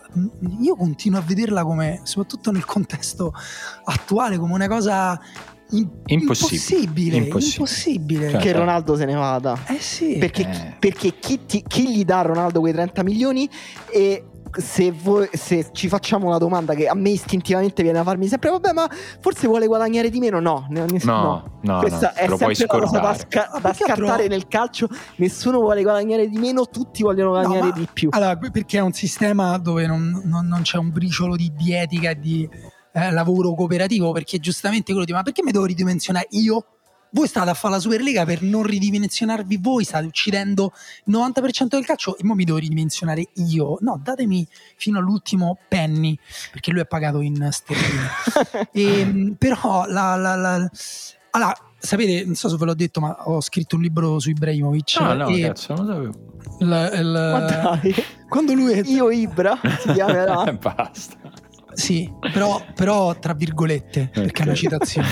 Quando lui è andato al Milan ed era Allegri, è arrivato Allegri quell'anno, eh, il suo modo di gestire Ibrahimovic era fondamentalmente fai il cazzo che ti pare. Tanto sei fortissimo, sei incredibile, ti costruisco la squadra intorno e lui, come al solito, quando si tratta di adattarsi, soprattutto quando conviene, è bravissimo. Il problema di Cristiano Ronaldo come Messi, eh, ora come ora, è che non, non è che ha cambiato modo di giocare però andando verso un'utilità di squadra. Che se vuoi pure adesso Ibrahimovic ha 39 anni prima di rompersi, è un giocatore utile, un giocatore che fa delle cose che servono alla squadra, vince duelli aerei, mette giù le palle, eh, cuce il gioco. No, Ronaldo, tutte queste, cioè è come se Ronaldo avesse detto ok, sto invecchiando, posso fare meno cose, voglio farne solo una, il gol Voglio solo fare quella- quel movimento lì e voi mi dovete dare quella cazzo di palla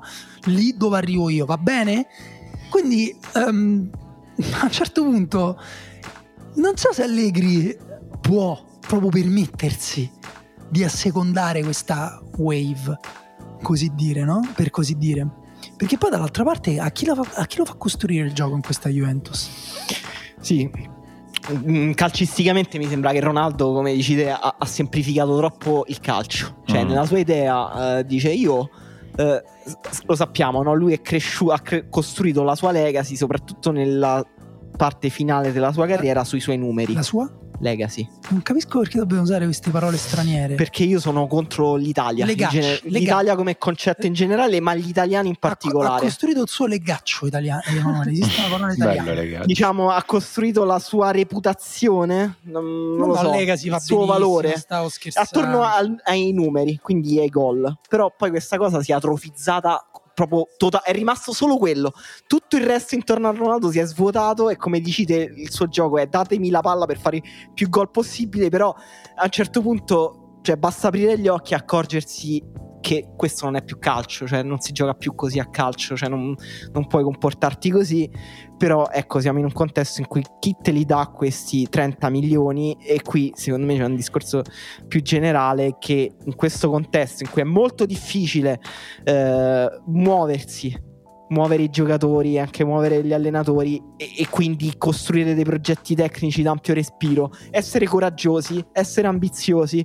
Eh, mi sembra che tutte queste scelte sulle panchine, proprio in considerazione di poche mosse che si possono fare sul mercato, perché si vende poco e si compra poco, sono scelte conservatrici, tutte. La Juventus, che è la squadra più importante in Ita- d'Italia, la più potente finanziariamente e negli ultimi anni anche la più ambiziosa, ha fatto una scelta di retroguardia pazzesca e ha dettato la linea a tutte le altre che hanno fatto delle scelte molto conservatrici, perché in un contesto così difficile di contrazione la risposta del calcio italiano è stata cerchiamo di minimizzare i rischi, prendere allenatori che magari so che non mi possono portare, hanno un limite in alto, ma magari non hanno neanche un limite in basso, cioè il mio fallimento non potrà essere troppo fragoroso. Ti posso fare una domanda allora, a bruciapelo? Eh, No, poi non so se condividete da questo mio questa cosa- eh, pensiero. no, guarda, eh. lo capiamo subito. Ehm, quindi, secondo voi, già così, già per le due cose e mezzo che sono successe nei quattro giorni che ci separano dall'ultima giornata di campionato,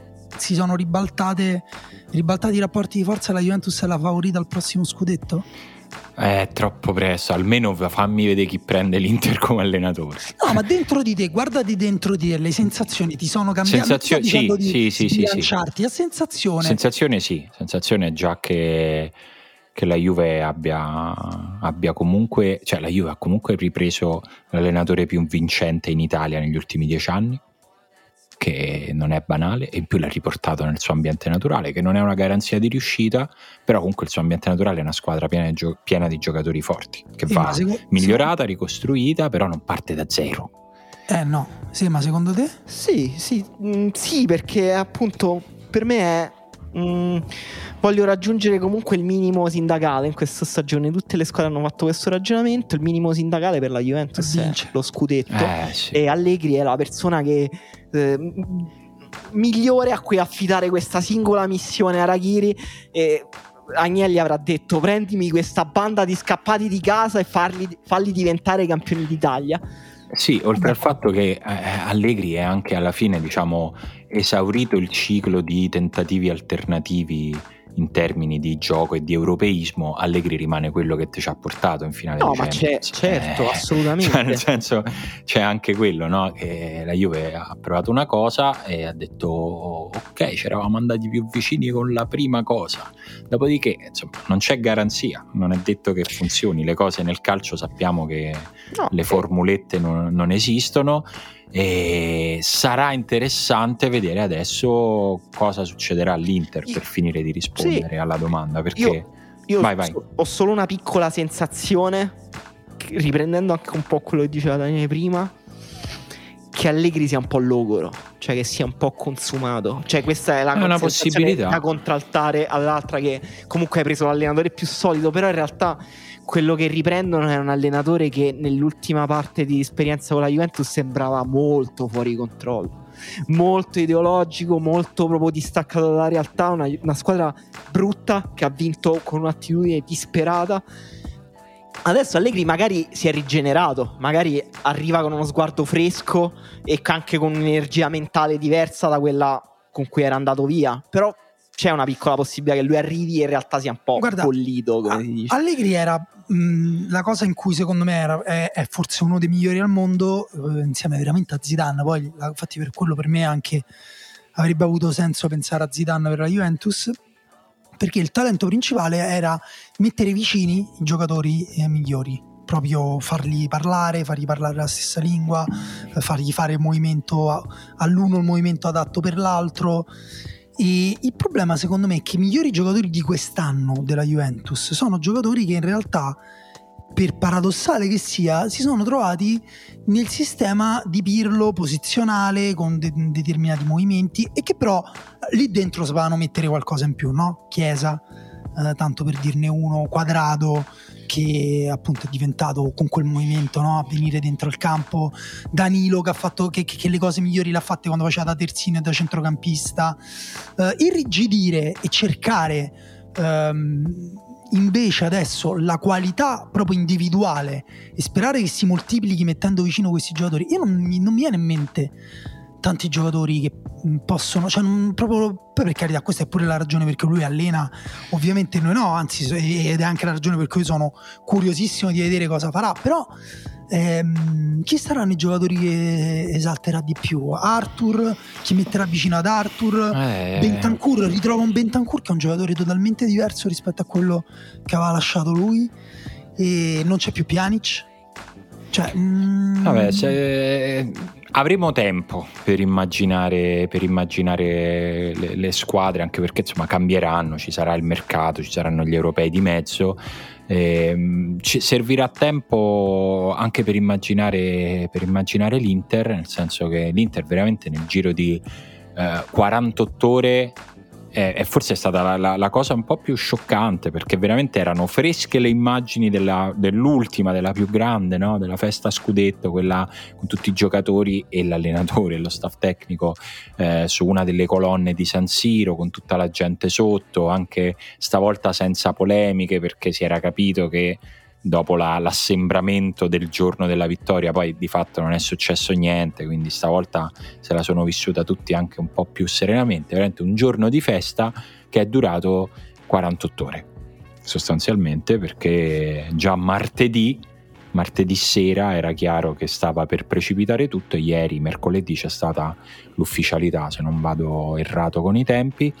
E sostanzialmente tutto quello che veniva raccontato quest'anno sulla, sul bisogno di rientrare da parte dell'Inter a livello economico e finanziario era vero, è stato confermato, c'è stato questo prestito con il quale l'Inter di fatto è riuscita ad avere una boccata d'ossigeno ad un prezzo però importante, nel senso che il, la garanzia di quel prestito è di fatto l'Inter e il che insomma a tutti ovviamente ha fatto venire in mente quello che è successo con il fondo Milan. Elliott e con il Milan eh, vedremo, vedremo, non è detto che vada così, ci sono tre anni di tempo per, per l'Inter, diciamo per l'attuale proprietà per fare in modo che, che, questo non succeda, però sicuramente fa impressione, ecco, fa impressione il fatto che uno scudetto eh, sia stato raggiunto e perseguito con uno sforzo che non sei riuscito a sostenere neanche, non dico per un anno, neanche per un mese, ma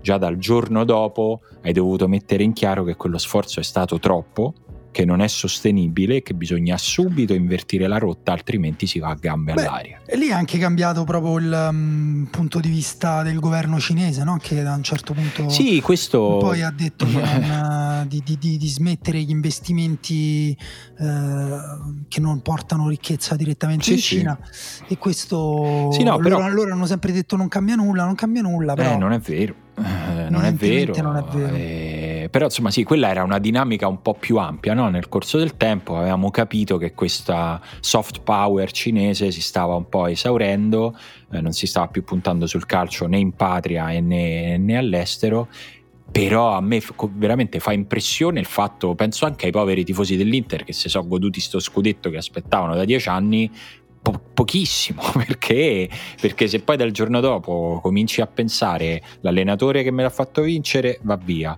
È chiaro che insomma le cifre e di queste però parlano i giornali, però sembrano molto informati, parlano del bisogno di fare fra gli 80 e i 100 milioni di plusvalenza eh, ormai lo sappiamo tutti, non vuol dire vendere un, giocatori per 100 milioni, vuol dire fare margine per 100 milioni sul valore che quei giocatori hanno a bilancio, eh, che è, è, uno, è tanto, è cioè, se, si, se è vero vuol dire che l'Inter deve profondamente ripensarsi in tempi molto rapidi e a me fa impressione, secondo me dovrebbe farci riflettere sull'importanza della solidità delle proprietà nel calcio, però questo è un discorso più ampio che adesso non c'è il tempo di fare. Ecco.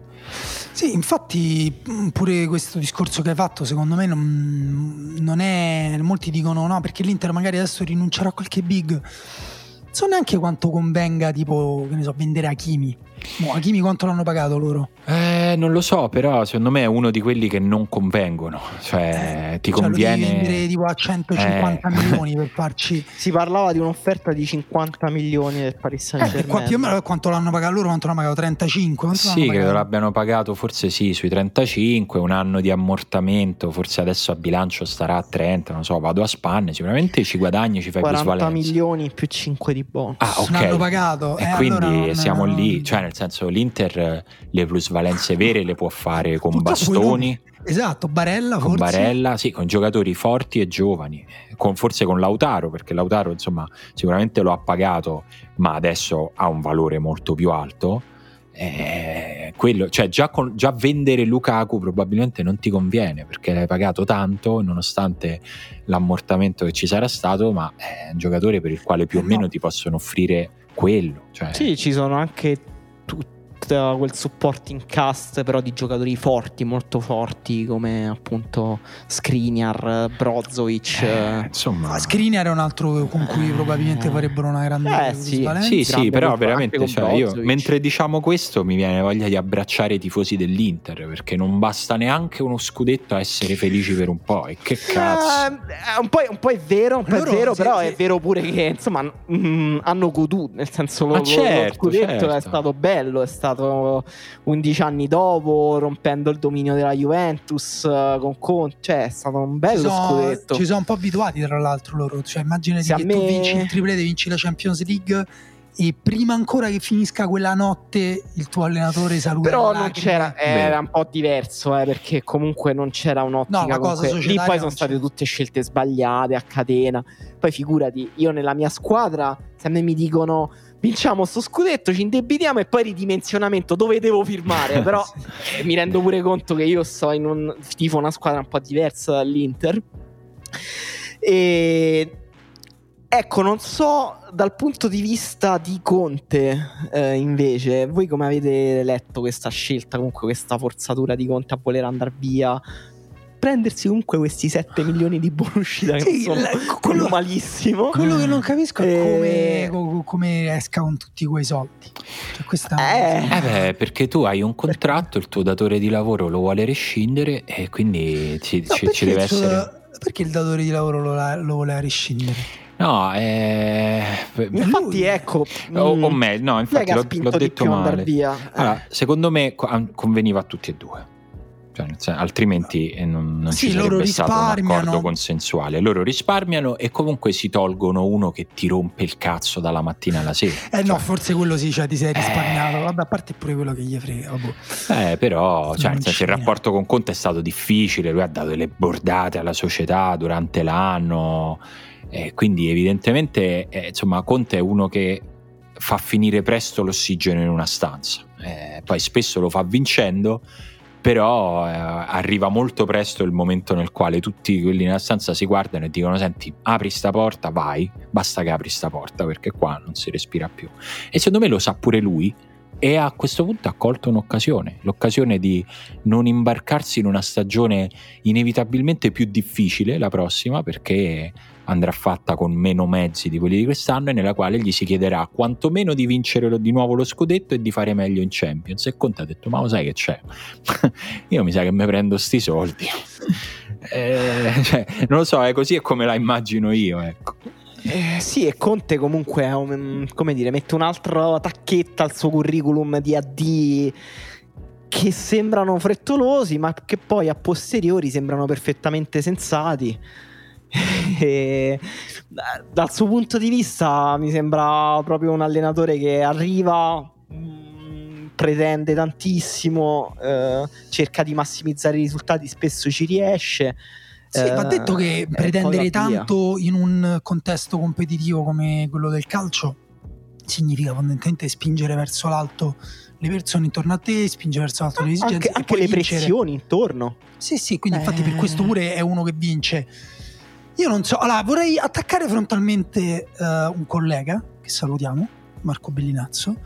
e, no, la, più che, più che il collega, no, no, ma poi attaccare Perché nel senso, pa- no, ma nel dai. senso parlare, parlare di una cosa che lui ha scritto, mm. no? Che è un tema, tra l'altro, per me super legittimo, che fanno in tantissimi, però io l'ho letto da lui, quindi fatto l'esempio perché so, sembra sempre che non puoi dire, ma perché non posso dire da chi ho letto quest'idea che vorrei un attimo problematizzare, no? Discorso etico, no? Dice, mi sembra eh, problematico dal punto di vista etico che in una situazione pandemica generale, di crisi assoluta. Allora, io chiaramente eh, se mi richiami etico, no, cioè non ho capito. Mi sembra poco etico che, calciatori, eh, che i calciatori non accettino i tagli mm. e che gli allenatori se ne vadano nel momento in cui non um, gli viene chiesto di fare un ridimensionamento. Allora, io da una parte è chiaro che se mi parli di etica, di così, pure io vorrei vivere in un mondo in cui oh c'è il coronavirus, alcuni di noi hanno perso il lavoro, allora aspetta, prendiamo i più ricchi, togliamogli eh, o anzi i più ricchi dicono guardate scusate vi posso dare io un po' di, di, di, soldi che ho io per stare tutti un po' meglio perché alla fine viviamo nella stessa città e se non si creano delle voragini in cui cadono le macchine sono più felice pure io anche se non è la mia macchina o se non ci sono rapine eh, sono più felice anche io. E, e invece no come in che società viviamo in cui si prendono i bodyguard e vanno a vivere sulle isole eh, col mare azzurro. Però eh, il discorso poi in particolare sul calcio cioè per me è, è, sbagliato, come quello di Mentana che dice tifosi ricchi dell'Inter, è arrivato il momento... Allora, da par- dal punto di vista dei calci... È arrivato il momento di aiutare la squadra, ognuno deve fare la sua parte. No, magari dicesse quello, dice proprio tipo date i soldi a Suning. Rivogliono i, date un, i soldi un Moratti questa, forse. Da, date so. i soldi a questa multinazionale. No, cioè dovremmo comprare su Amazon. Dovremmo, dico io perché sono tifoso benestante dell'Inter. comprare certo. delle quote di Hakimi, sì. No, non lo so, non so che cosa avesse in mente di preciso perché non credo che lui abbia esplicitato, abbia solo detto tipo mh, dovremmo Mm, tipo contribuire, insomma me lo vado a cercare comunque che ha detto. e, però al di là di questo, ritornando invece alla cosa dell'etica, eh, noi facciamo un lavoro per cui pure noi parliamo con dei capi che ti dicono beh sai però c'è la crisi eh? e alla fine viviamo in un mondo in cui la crisi la dobbiamo pagare a tutti, ok? Però poi eh, invece i, i, capi poi, quando, tipo la Juventus, che il Barcellona e il Real Madrid che hanno fatto il comunicato contro la Superlega dicono beh signori c'è la crisi o eh, si fa qualcosa no, eh, oppure chiudiamo tutto.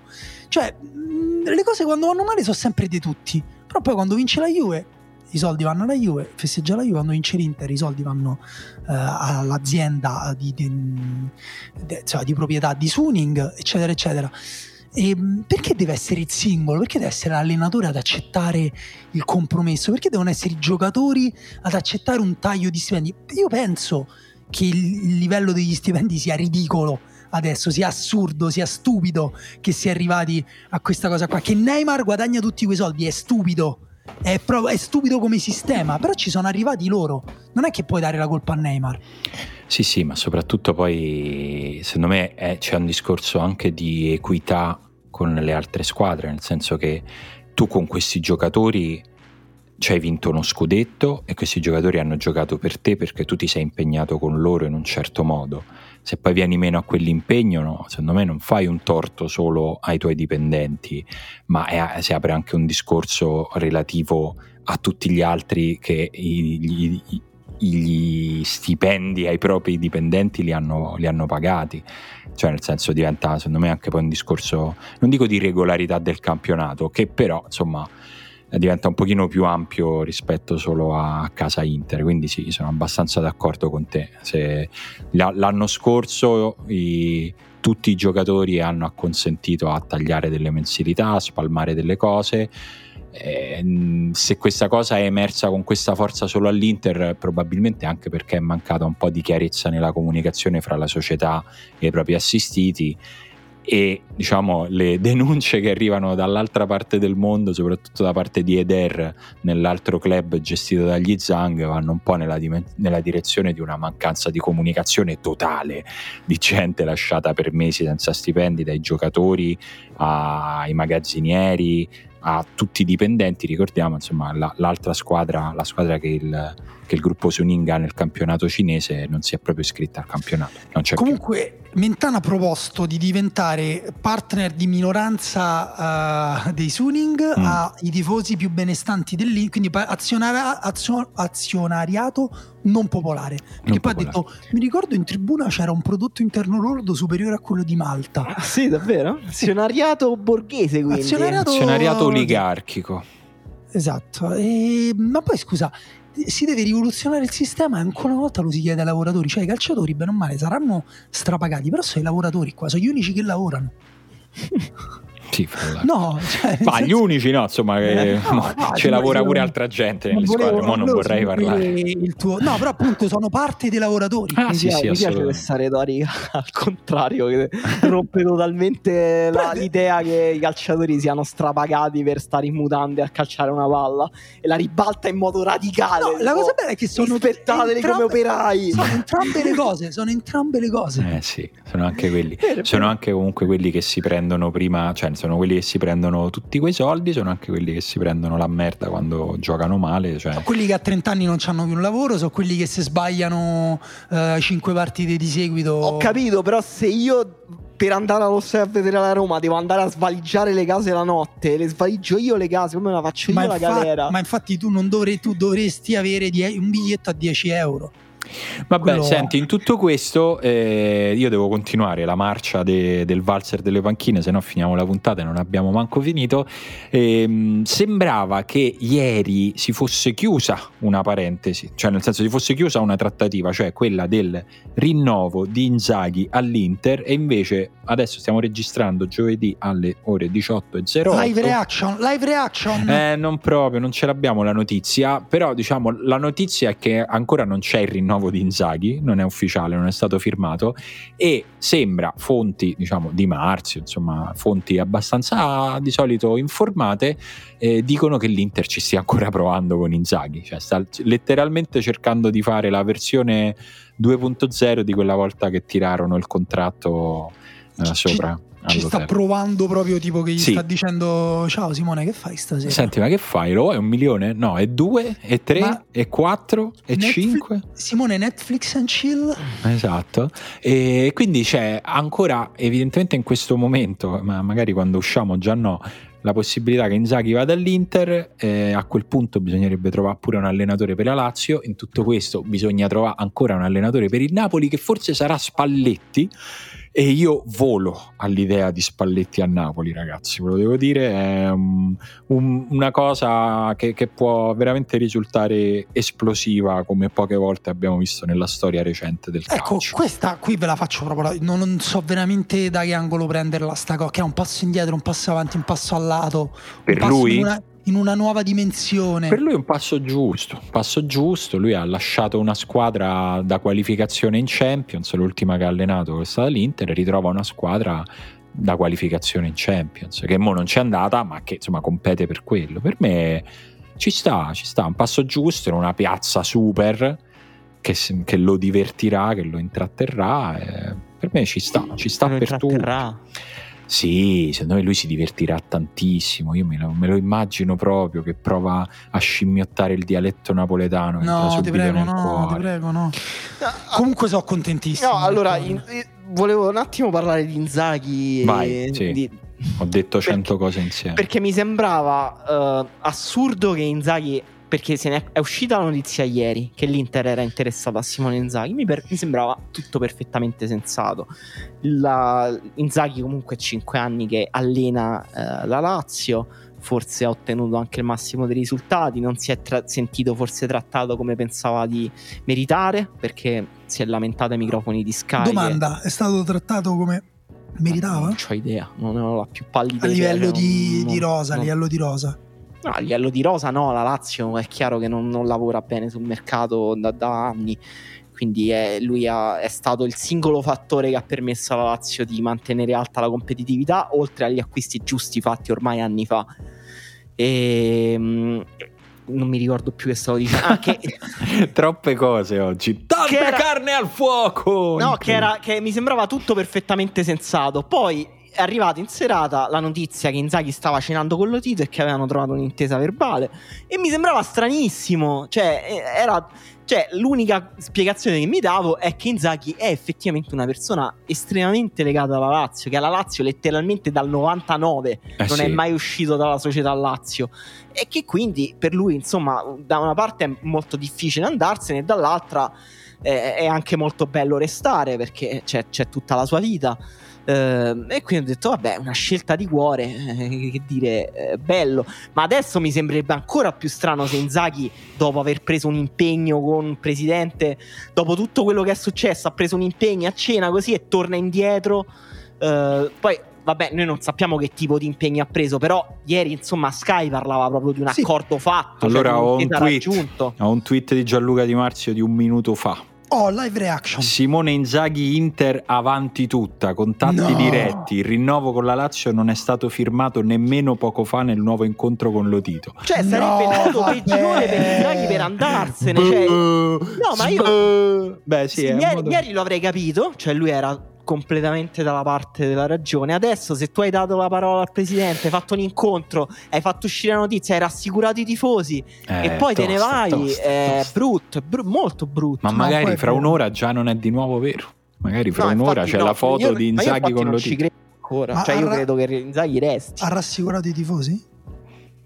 No, la notizia ha rassicurato i tifosi, diciamo. Sì, al tempo stesso Beh, comunque con un inviato che stava a Formello, che quindi avrà avuto delle notizie dirette. Vabbè, ma non è che mi posso accollare le voci che escono, cioè io non ho Eh, firmato beh, niente. più di voci, più di voci. Vabbè, ma io Che hanno proprio inquadrato la sua macchina. eh. La scrittura in corsivo identifica la personalità ed è l'unica cosa che fa fede della, della mia volontà. Vabbè, senti, e... Spalletti, però, scusa Emanuele, non ti sei Spalletti. esposto. Eh, Ah, io io ho chiesto se esposto. siete contenti, se non siete contenti. Io ho detto che sono felicissimo perché comunque Luciano Spalletti è un grandissimo attore. Sì, Quindi, sì. e questa No, pa- io cioè, sono- la Serie A sta diventando una serie TV sempre più. No, a me sembra, sembra. Mi aspettavo dal Napoli. Il Napoli è una squadra che negli ultimi anni ha fatto anche delle scelte molto coraggiose, ambiziose. O ambiziose, nel senso di prendere, per esempio, Ancelotti, che era in un momento di carriera. Sarri. Ma ambiziose, ecco, da quel punto di vista, coraggiose. Per prendere un allenatore che ha, ha salvato una squadra facendola giocare benissimo. Pote- si parlava di italiano perché era uscita la voce che a Di Laurentiis piacesse molto italiano dello Spezia. Mi Sì, sembrava. l'ha detto una- anche lui dopo la partita. eh, no? Mi sembrava una situazione. Mi sarebbe piaciuto, insomma, se una squadra. eh, la Roma ha preso Murigno, eh, la Juventus prende Allegri. Si parla, ieri, ieri usciva il nome di Mazzarri accostato a tutte le squadre. una squadra può fare una scelta ambiziosa. Speravo fosse il Napoli, invece il Napoli ha, preso una, ha fatto una scelta. Cioè, come dire, ambiziosa in un senso, perché comunque con Spalletti magari davvero. Con, con il Napoli magari è difficile che non esca che esca dalle prime quattro posizioni anche se te la devi giocare dall'altra parte speravo che magari prendesse ecco, un allenatore che desse un'identità forte gli costruissero una squadra un po' attorno posto che Spalletti pure con sta rosa per me ci vola cioè con Osimen Sì. che attacca la profondità Koulibaly cioè una E squadra si viene buona a rimettere lo zucchero nel caffè. Che ruolo, strani che si vuol dire che modulo però potrebbe giocare? Perché lui è da 4-3-3, ritorna... 4-2-3-1 4-2-3-1. 4-2-3-1. Sì, sì, sì. Va, vediamo, vediamo. Mi fa, devo dire, mi fa volare l'idea, vorrei essere una mosca presente al primo incontro Manolas Spalletti che si ritrovano dopo che comunque alla Roma era stato un rapporto un po' d'amore e odio. Vabbè, ma non so neanche se Manolas, cioè Manolas se resta fatto sì forse a posteriori diciamo una scelta di carriera non proprio iper positiva sì. né per lui né per il Napoli e comunque la scelta di Simone Inzaghi cioè, cioè la sua per, o la scelta cioè per me ne, vediamola pure così Mm, due giorni fa ti sei lamentato che non ti avevano fatto il rinnovo facendoti stare tranquillo, che comunque è un aspetto emotivamente rilevante. Adesso hai la possibilità di andare ad allenare la squadra che ha appena vinto il campionato. Boh, eh... non lo so, io non so se ci penserei due volte. Non lo so, è difficile, è difficile in questo momento, fra l'altro noi sappiamo quello che esce, cioè a noi ci mancano proprio dei pezzi, no? Come, come sempre. Però sì, diciamo che il modo sarebbe un po' discutibile se ieri sera veramente sembrava così fatta, evidentemente un accordo c'era, un accordo verbale anche importante. Va bene, allora facciamo una questione di lealtà e vi faccio una domanda brutale sull'unica Vai. cosa di cui non abbiamo parlato, però voglio sapere la vostra. Vai. Donna Rum, punto di domanda. Donnarumma, secondo me. Dopo tutto quello ci siamo detti della lealtà, i sì, tifosi. Sì, sì. Eh, Donnarumma, secondo me, è stato molto bravo il Milan anche se nell'immediato ci perde probabilmente a livello economico perché non monetizza una cessione importante, però secondo me è, una di quelle azioni nelle quali il coraggio poi viene ripagato, cioè il coraggio di, afferma- di mettere una linea no? all'interno, di una, all'interno di una società e quindi secondo me bene il Milan, bene la dirigenza, cioè sono fra quelli che, che, che, pensano che il Milan abbia fatto bene e allo stesso tempo non mi sento di essere eccessivamente moralista nei confronti di Donnarumma. Eh, cioè Donnarumma è giovane, è forte, non può andare a giocare in, in squadre dove può subito provare a vincere cose importanti io al posto suo probabilmente avrei lavorato un po' proprio a livello di PR per cercare di staccarmi un po' di dosso l'immagine di uno così attaccato ai soldi, perché ormai lui questa se la porta appresso. Eh. Ma lui o Raiola? Eh. secondo me comunque cioè, quella là è una grande giustificazione, che poi c'è pure il discorso secondo della parte della gente. Sì, no? secondo me non regge più, cioè poteva reggere al primo giro, era quattro anni fa ormai, insomma dopo un po' non regge più perché tutti ti dicono oh, se non ti sta bene molla l'oraiola eh, quindi... io posso andare in totale contrasto sì. con Simone. Certo Senti parlaci del Donnarumma operaio. Per me il Milan non ne esce benissimo perché comunque ehm, è un danno economico troppo grande un danno tecnico troppo grande eh, per carità, questa gestione paga gli errori commessi eh, quella precedente, però comunque hanno trattato un giocatore fino all'ultimo momento portando la scadenza, non riuscendo né a venderlo prima né a convincerlo a rinnovare, quindi non vedo in che modo il Milan res- eh, esca rafforzato, nonostante credo che con Magnan insomma abbiano fatto una buona operazione. Eh, per me, scusa Eman, esce rinforzato semplicemente perché smette di fare operazioni che non sono più sostenibili. Cioè, quella cosa lì, cioè il Milan arriva a scadenza perché dall'altra parte cioè, continua a esserci sempre la richiesta di un'operazione che in questo calcio non sarà più sostenibile. Il Milan già ne ha fatta una Dove... di troppo con Ibrahimovic, che però è un anno solo. No, è, è, vero. È vero che eh, poi la situazione di Donnarumma è una situazione che questa società si portava pregressa dall'ultimo rinnovo Uh, però una, una, una, situazione loro hanno portato avanti, cioè non esiste solo il momento in cui finisce il campionato e ti metti al tavolo, esistono due anni, tre anni in cui stai con Donnarumma eh, devi trovare eh, sì. una soluzione prima perché il danno mh, economico e tecnico è oggettivo. E dall'altra parte penso che invece Donnarumma, che è un portiere che a 22 anni poteva giocare la Champions League per la prima volta con la squadra in cui è cresciuto, eh, puoi essere forte e ambizioso, però puoi anche dire ok, però quest'anno qui, che è un percorso di rinascita del club che dura dieci anni, in cui io sono stato protagonista, in cui l'ho costruito, in cui io ci ho messo la faccia, in cui forse ho anche qualcosina da farmi perdonare perché mi sono comunque fatto pagare per anni al di sopra delle possibilità della società. Magari almeno quest'anno me lo gioco, cioè non vedo la fre- non capisco la fretta di Donnarumma a voler andare via adesso e magari invece rinnovare e magari permettere anche alla società di monetizzare quanto dovrebbe. Poi, figure, sono scelte professionali, non è che sto dicendo Donnarumma si doveva mettere una mano sul cuore, però diciamo mettendo sulla bilancia tutti i fattori, cioè mi è sembrata una scelta particolarmente fredda e cinica questa. Sì, però posso dare un punto di vista terzo. Mm, secondo me Donnarumma non, non, non ci pensa. Cioè, secondo me, allora, Proviamo a metterci nei suoi panni. Quanti anni aveva quando gli hanno tirato i soldi finti dentro la porta? Eh, 19, credo. Ok, diciamo che non è che le, ti giri verso le persone che ti hanno tirato i soldi, se non sbaglio lui pianse. Boh, non lo ricordo più. Diciamo così, a naso comunque non è che ti giri e dici ah, che grande gesto di amore nei miei confronti. Adesso mh, mm, il vostro pensiero dentro di me crescerà come un, un bell'albero da frutto. No, secondo me quel gesto contribuisce a creare freddezza dentro Donnarumma, nel senso di stacco. Secondo me tanti calciatori per sopravvivere si freddano, si distaccano da, da, quello che hanno intorno, dai social, dai commenti dei tifosi, da, dalla vita, vivono, creano veramente uno spessore tipo una barriera antimissili e secondo me, quando è arrivato il momento di rinnovo, Donnarumma ha detto: Senti, fa una cosa, mio, fai te, non lo voglio manco sapere. Cioè, poi chiaramente Raiola gli dirà: tipo, senti, il Milan ti dice di rinnovare a che so, facendoti uno sconto, tagliando di una parte lo stipendio perché non è, non è per loro, non è sostenibile.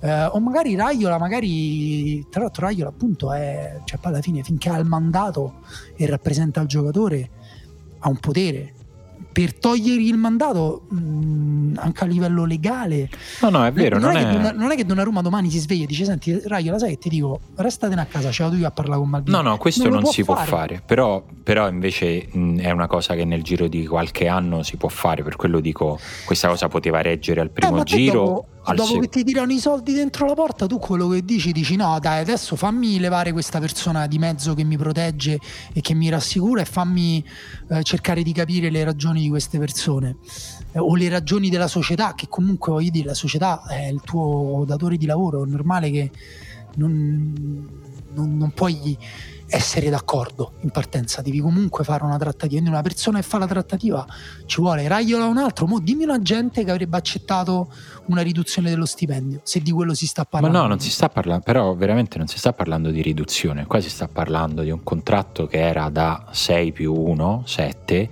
e eh, pare che abbiano chiesto 10, 12 più 15, 20 di commissione per Raiola e questa roba eh, non si può più fare o quantomeno il Milan in questo momento fa bene a pensare di non poterla più fare perché c'è già passato il Milan da non farcela poi a, a, stare sul pezzo e finire di proprietà di un fondo. E questi sono quelli che il Milan così ce l'hanno preso e magari sono un po' più oculati. Ma, ma la richiesta di Caio è totalmente fuori mercato oppure c'è una... Beh, la richiesta per la sua commissione mi sembra francamente fuori mercato. Io tutte le cose che ho visto in questi anni, le cose più alte che ricordo sono magari su giocatori, su parametri zero che venivano portati però eh, per questo io aspetto a parlare di danno economico perché eh, danno economico è perdere un giocatore che ti avrebbero pagato X, ok, ma è un danno economico anche un giocatore che a bilancio ti viene a costare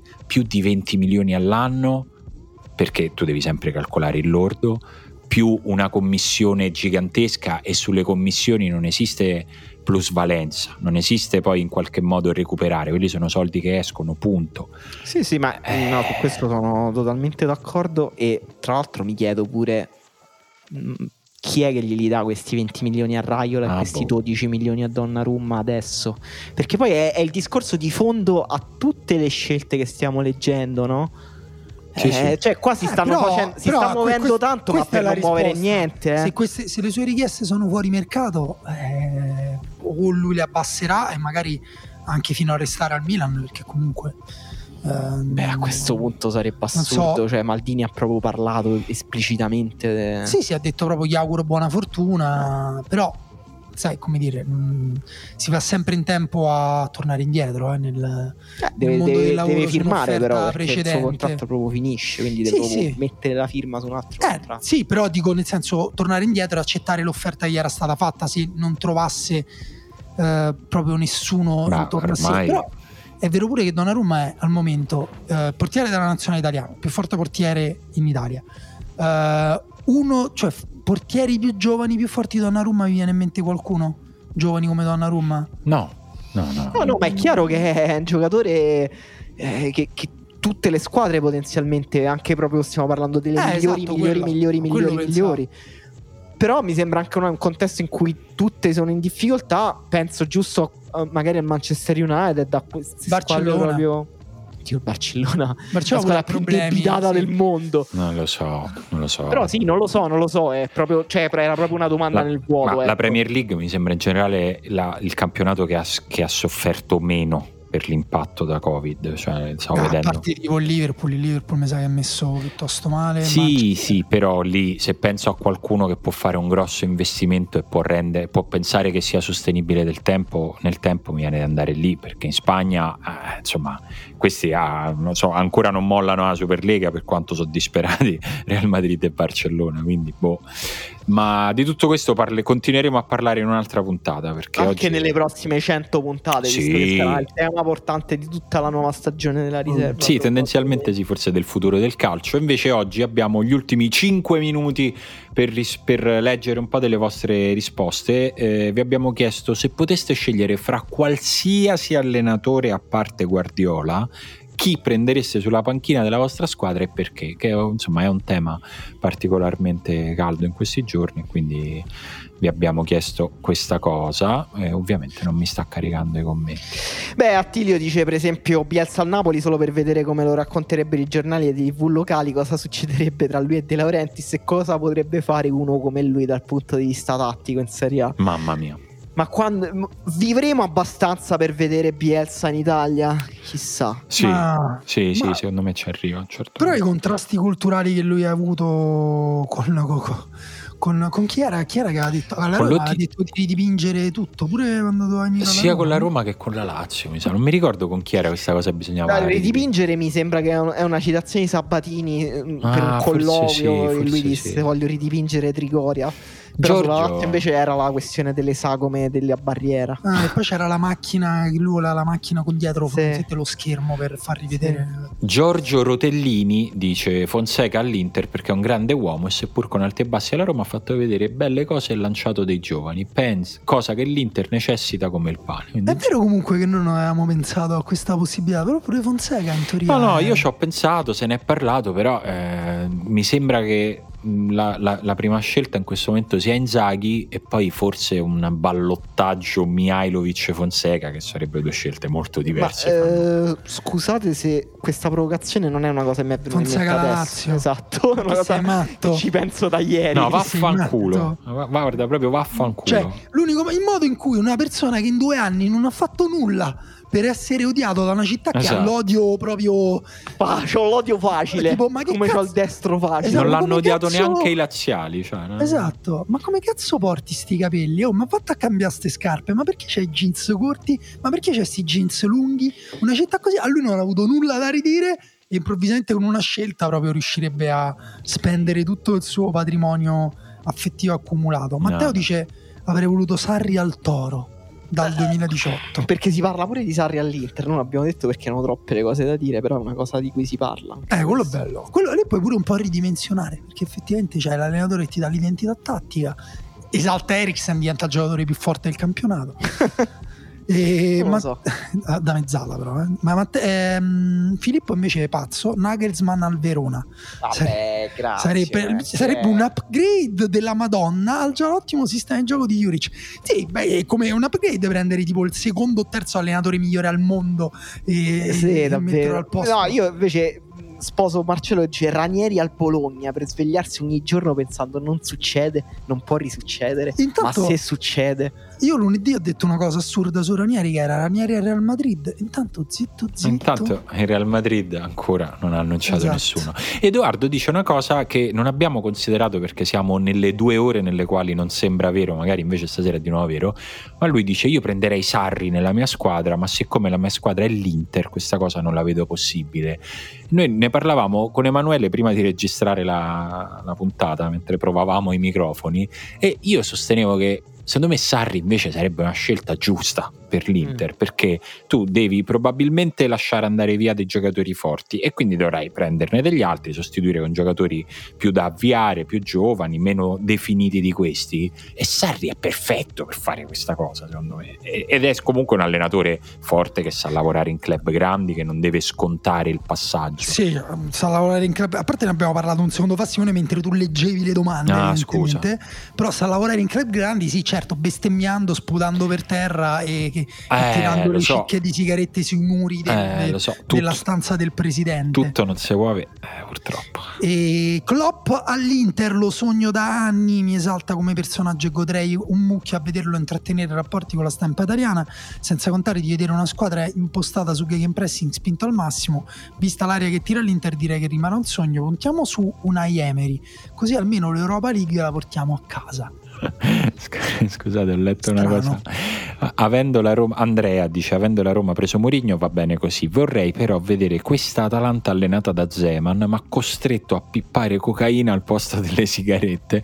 Probabilmente morirebbe alla fine del girone d'andata, ma vedremmo un calcio distopico da immaginario di Thomas Ligone. Zeman.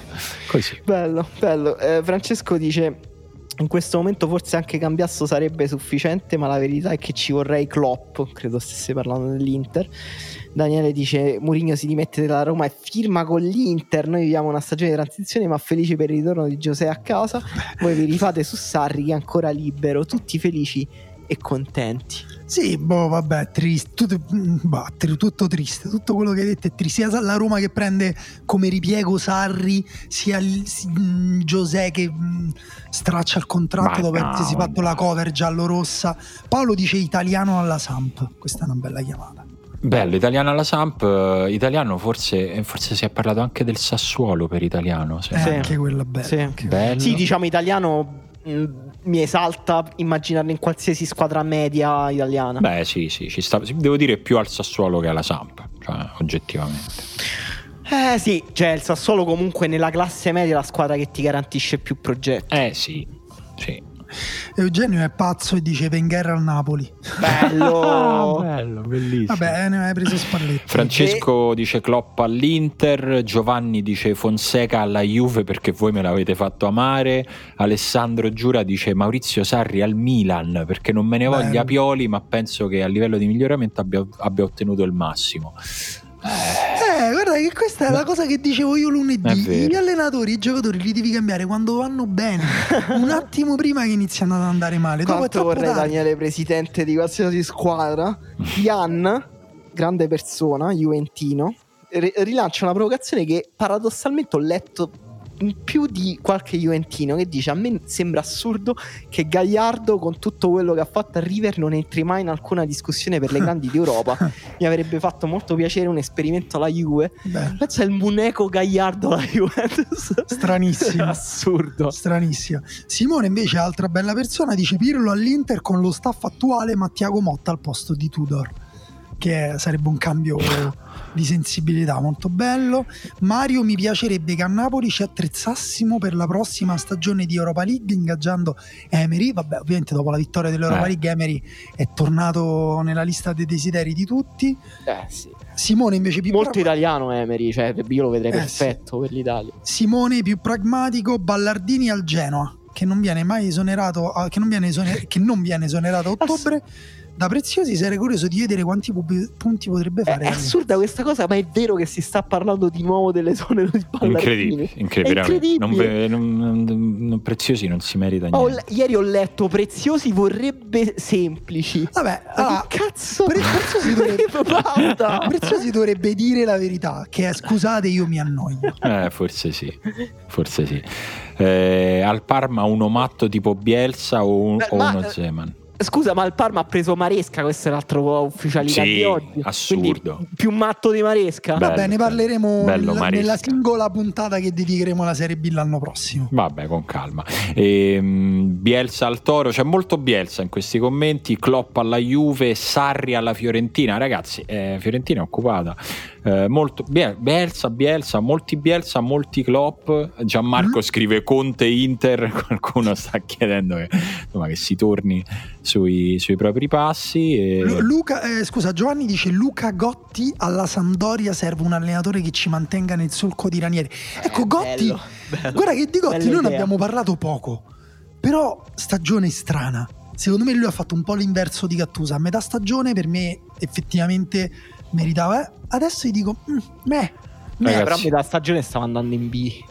eh, infatti, invece Giovanni dice: Ma Gotti mi ispira fiducia con il suo calcio sobrio e senza fronzo. Eh, Vi vorrei salutare se, se, volete, anzi, se poi se volete, se volete leggere ancora, leggete. Però vorrei avviare questa puntata a chiusura con la breaking news che in questo momento apre il sito della Gazzetta. Clamoroso: Simone Inzaghi rompe con Lotito, c'è l'accordo con l'Inter. No, ma che Guarda, devo fare. Ma questa è una coltellata troppo grande faccio come, tifoso della Lazio. Faccio come con Murigno. Ma che cazzo stai? Ah, che cazzo senti?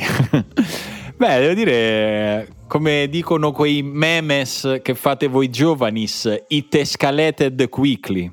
Cioè, abbiamo no, iniziato no. la puntata Vabbè, oh. che era un vediamo. E... Cioè, comunque qua dobbiamo considerare che l'emotività conta. Cioè, tu mai, mai tenuto appeso per un anno a sto contratto che non, che non mi eh. rinnovavi, eccetera, eccetera. Sì. Ma, allora, ma allora mandalo a fanculo prima, però, scusa. Eh, come lì conta un po' la razionalità, cioè perché devo restare senza lavoro se invece alla fine io qui sto bene dal 99? Sì, da quello che leggo, però siamo in, sempre nella traccia di quello che si legge, eh, quindi da prendere un beneficio inventario darsi, non può darsi, vabbè. Può darsi, non può darsi, può darsi, pare che l'Inter gli abbia offerto il doppio di quanto eh, gli dà. Aspetta, aspetta, contestualizziamo. Due e mezzo, cinque. Ok. Cioè, invece di prendere un mezzo, prendi 5 minuti. Guarda, io ti posso dire una cosa: io accetto la sera rientro a casa e faccio un altro figlio con mia moglie. Eh, forse io sono fatto così. So fatto ah, così. io sono fatto così. Eh. Poi figurati, a me mi dicevi: non te guarda, 2 milioni e mezzo non vanno bene, ti do 100.000 euro. A me 100.000 euro non mi stanno bene, mi stanno benissimo. Pensa, se, se, domani Emanuele Arturo si trova una mail in cui uno gli offre un lavoro e dice: Senti, eh, ti vorrei offrire 2 milioni e mezzo che non so se ti vanno bene. E, ah, e arriva una mail quarto d'ora dopo eh, in cui dico sto cercando il tuo numero sull'elenco del telefono, non lo trovo, per favore mi scrivi, devo chiamarti. Che roba, allora, ragazzi. A costo di creare dei buchi di silenzio, io direi di chiudere la puntata scegliendo i messaggi più pazzi, tipo Alessandro che dice Graham Potter per il Tottenham. Graham Potter è un grande allenatore, mi sarebbe piaciuto di più se avessi detto tipo per il Bologna però lui dice perché voglio vedere uno che rompe la statistica degli expected goal con il Brighton, cosa può fare allenando Son e Kane.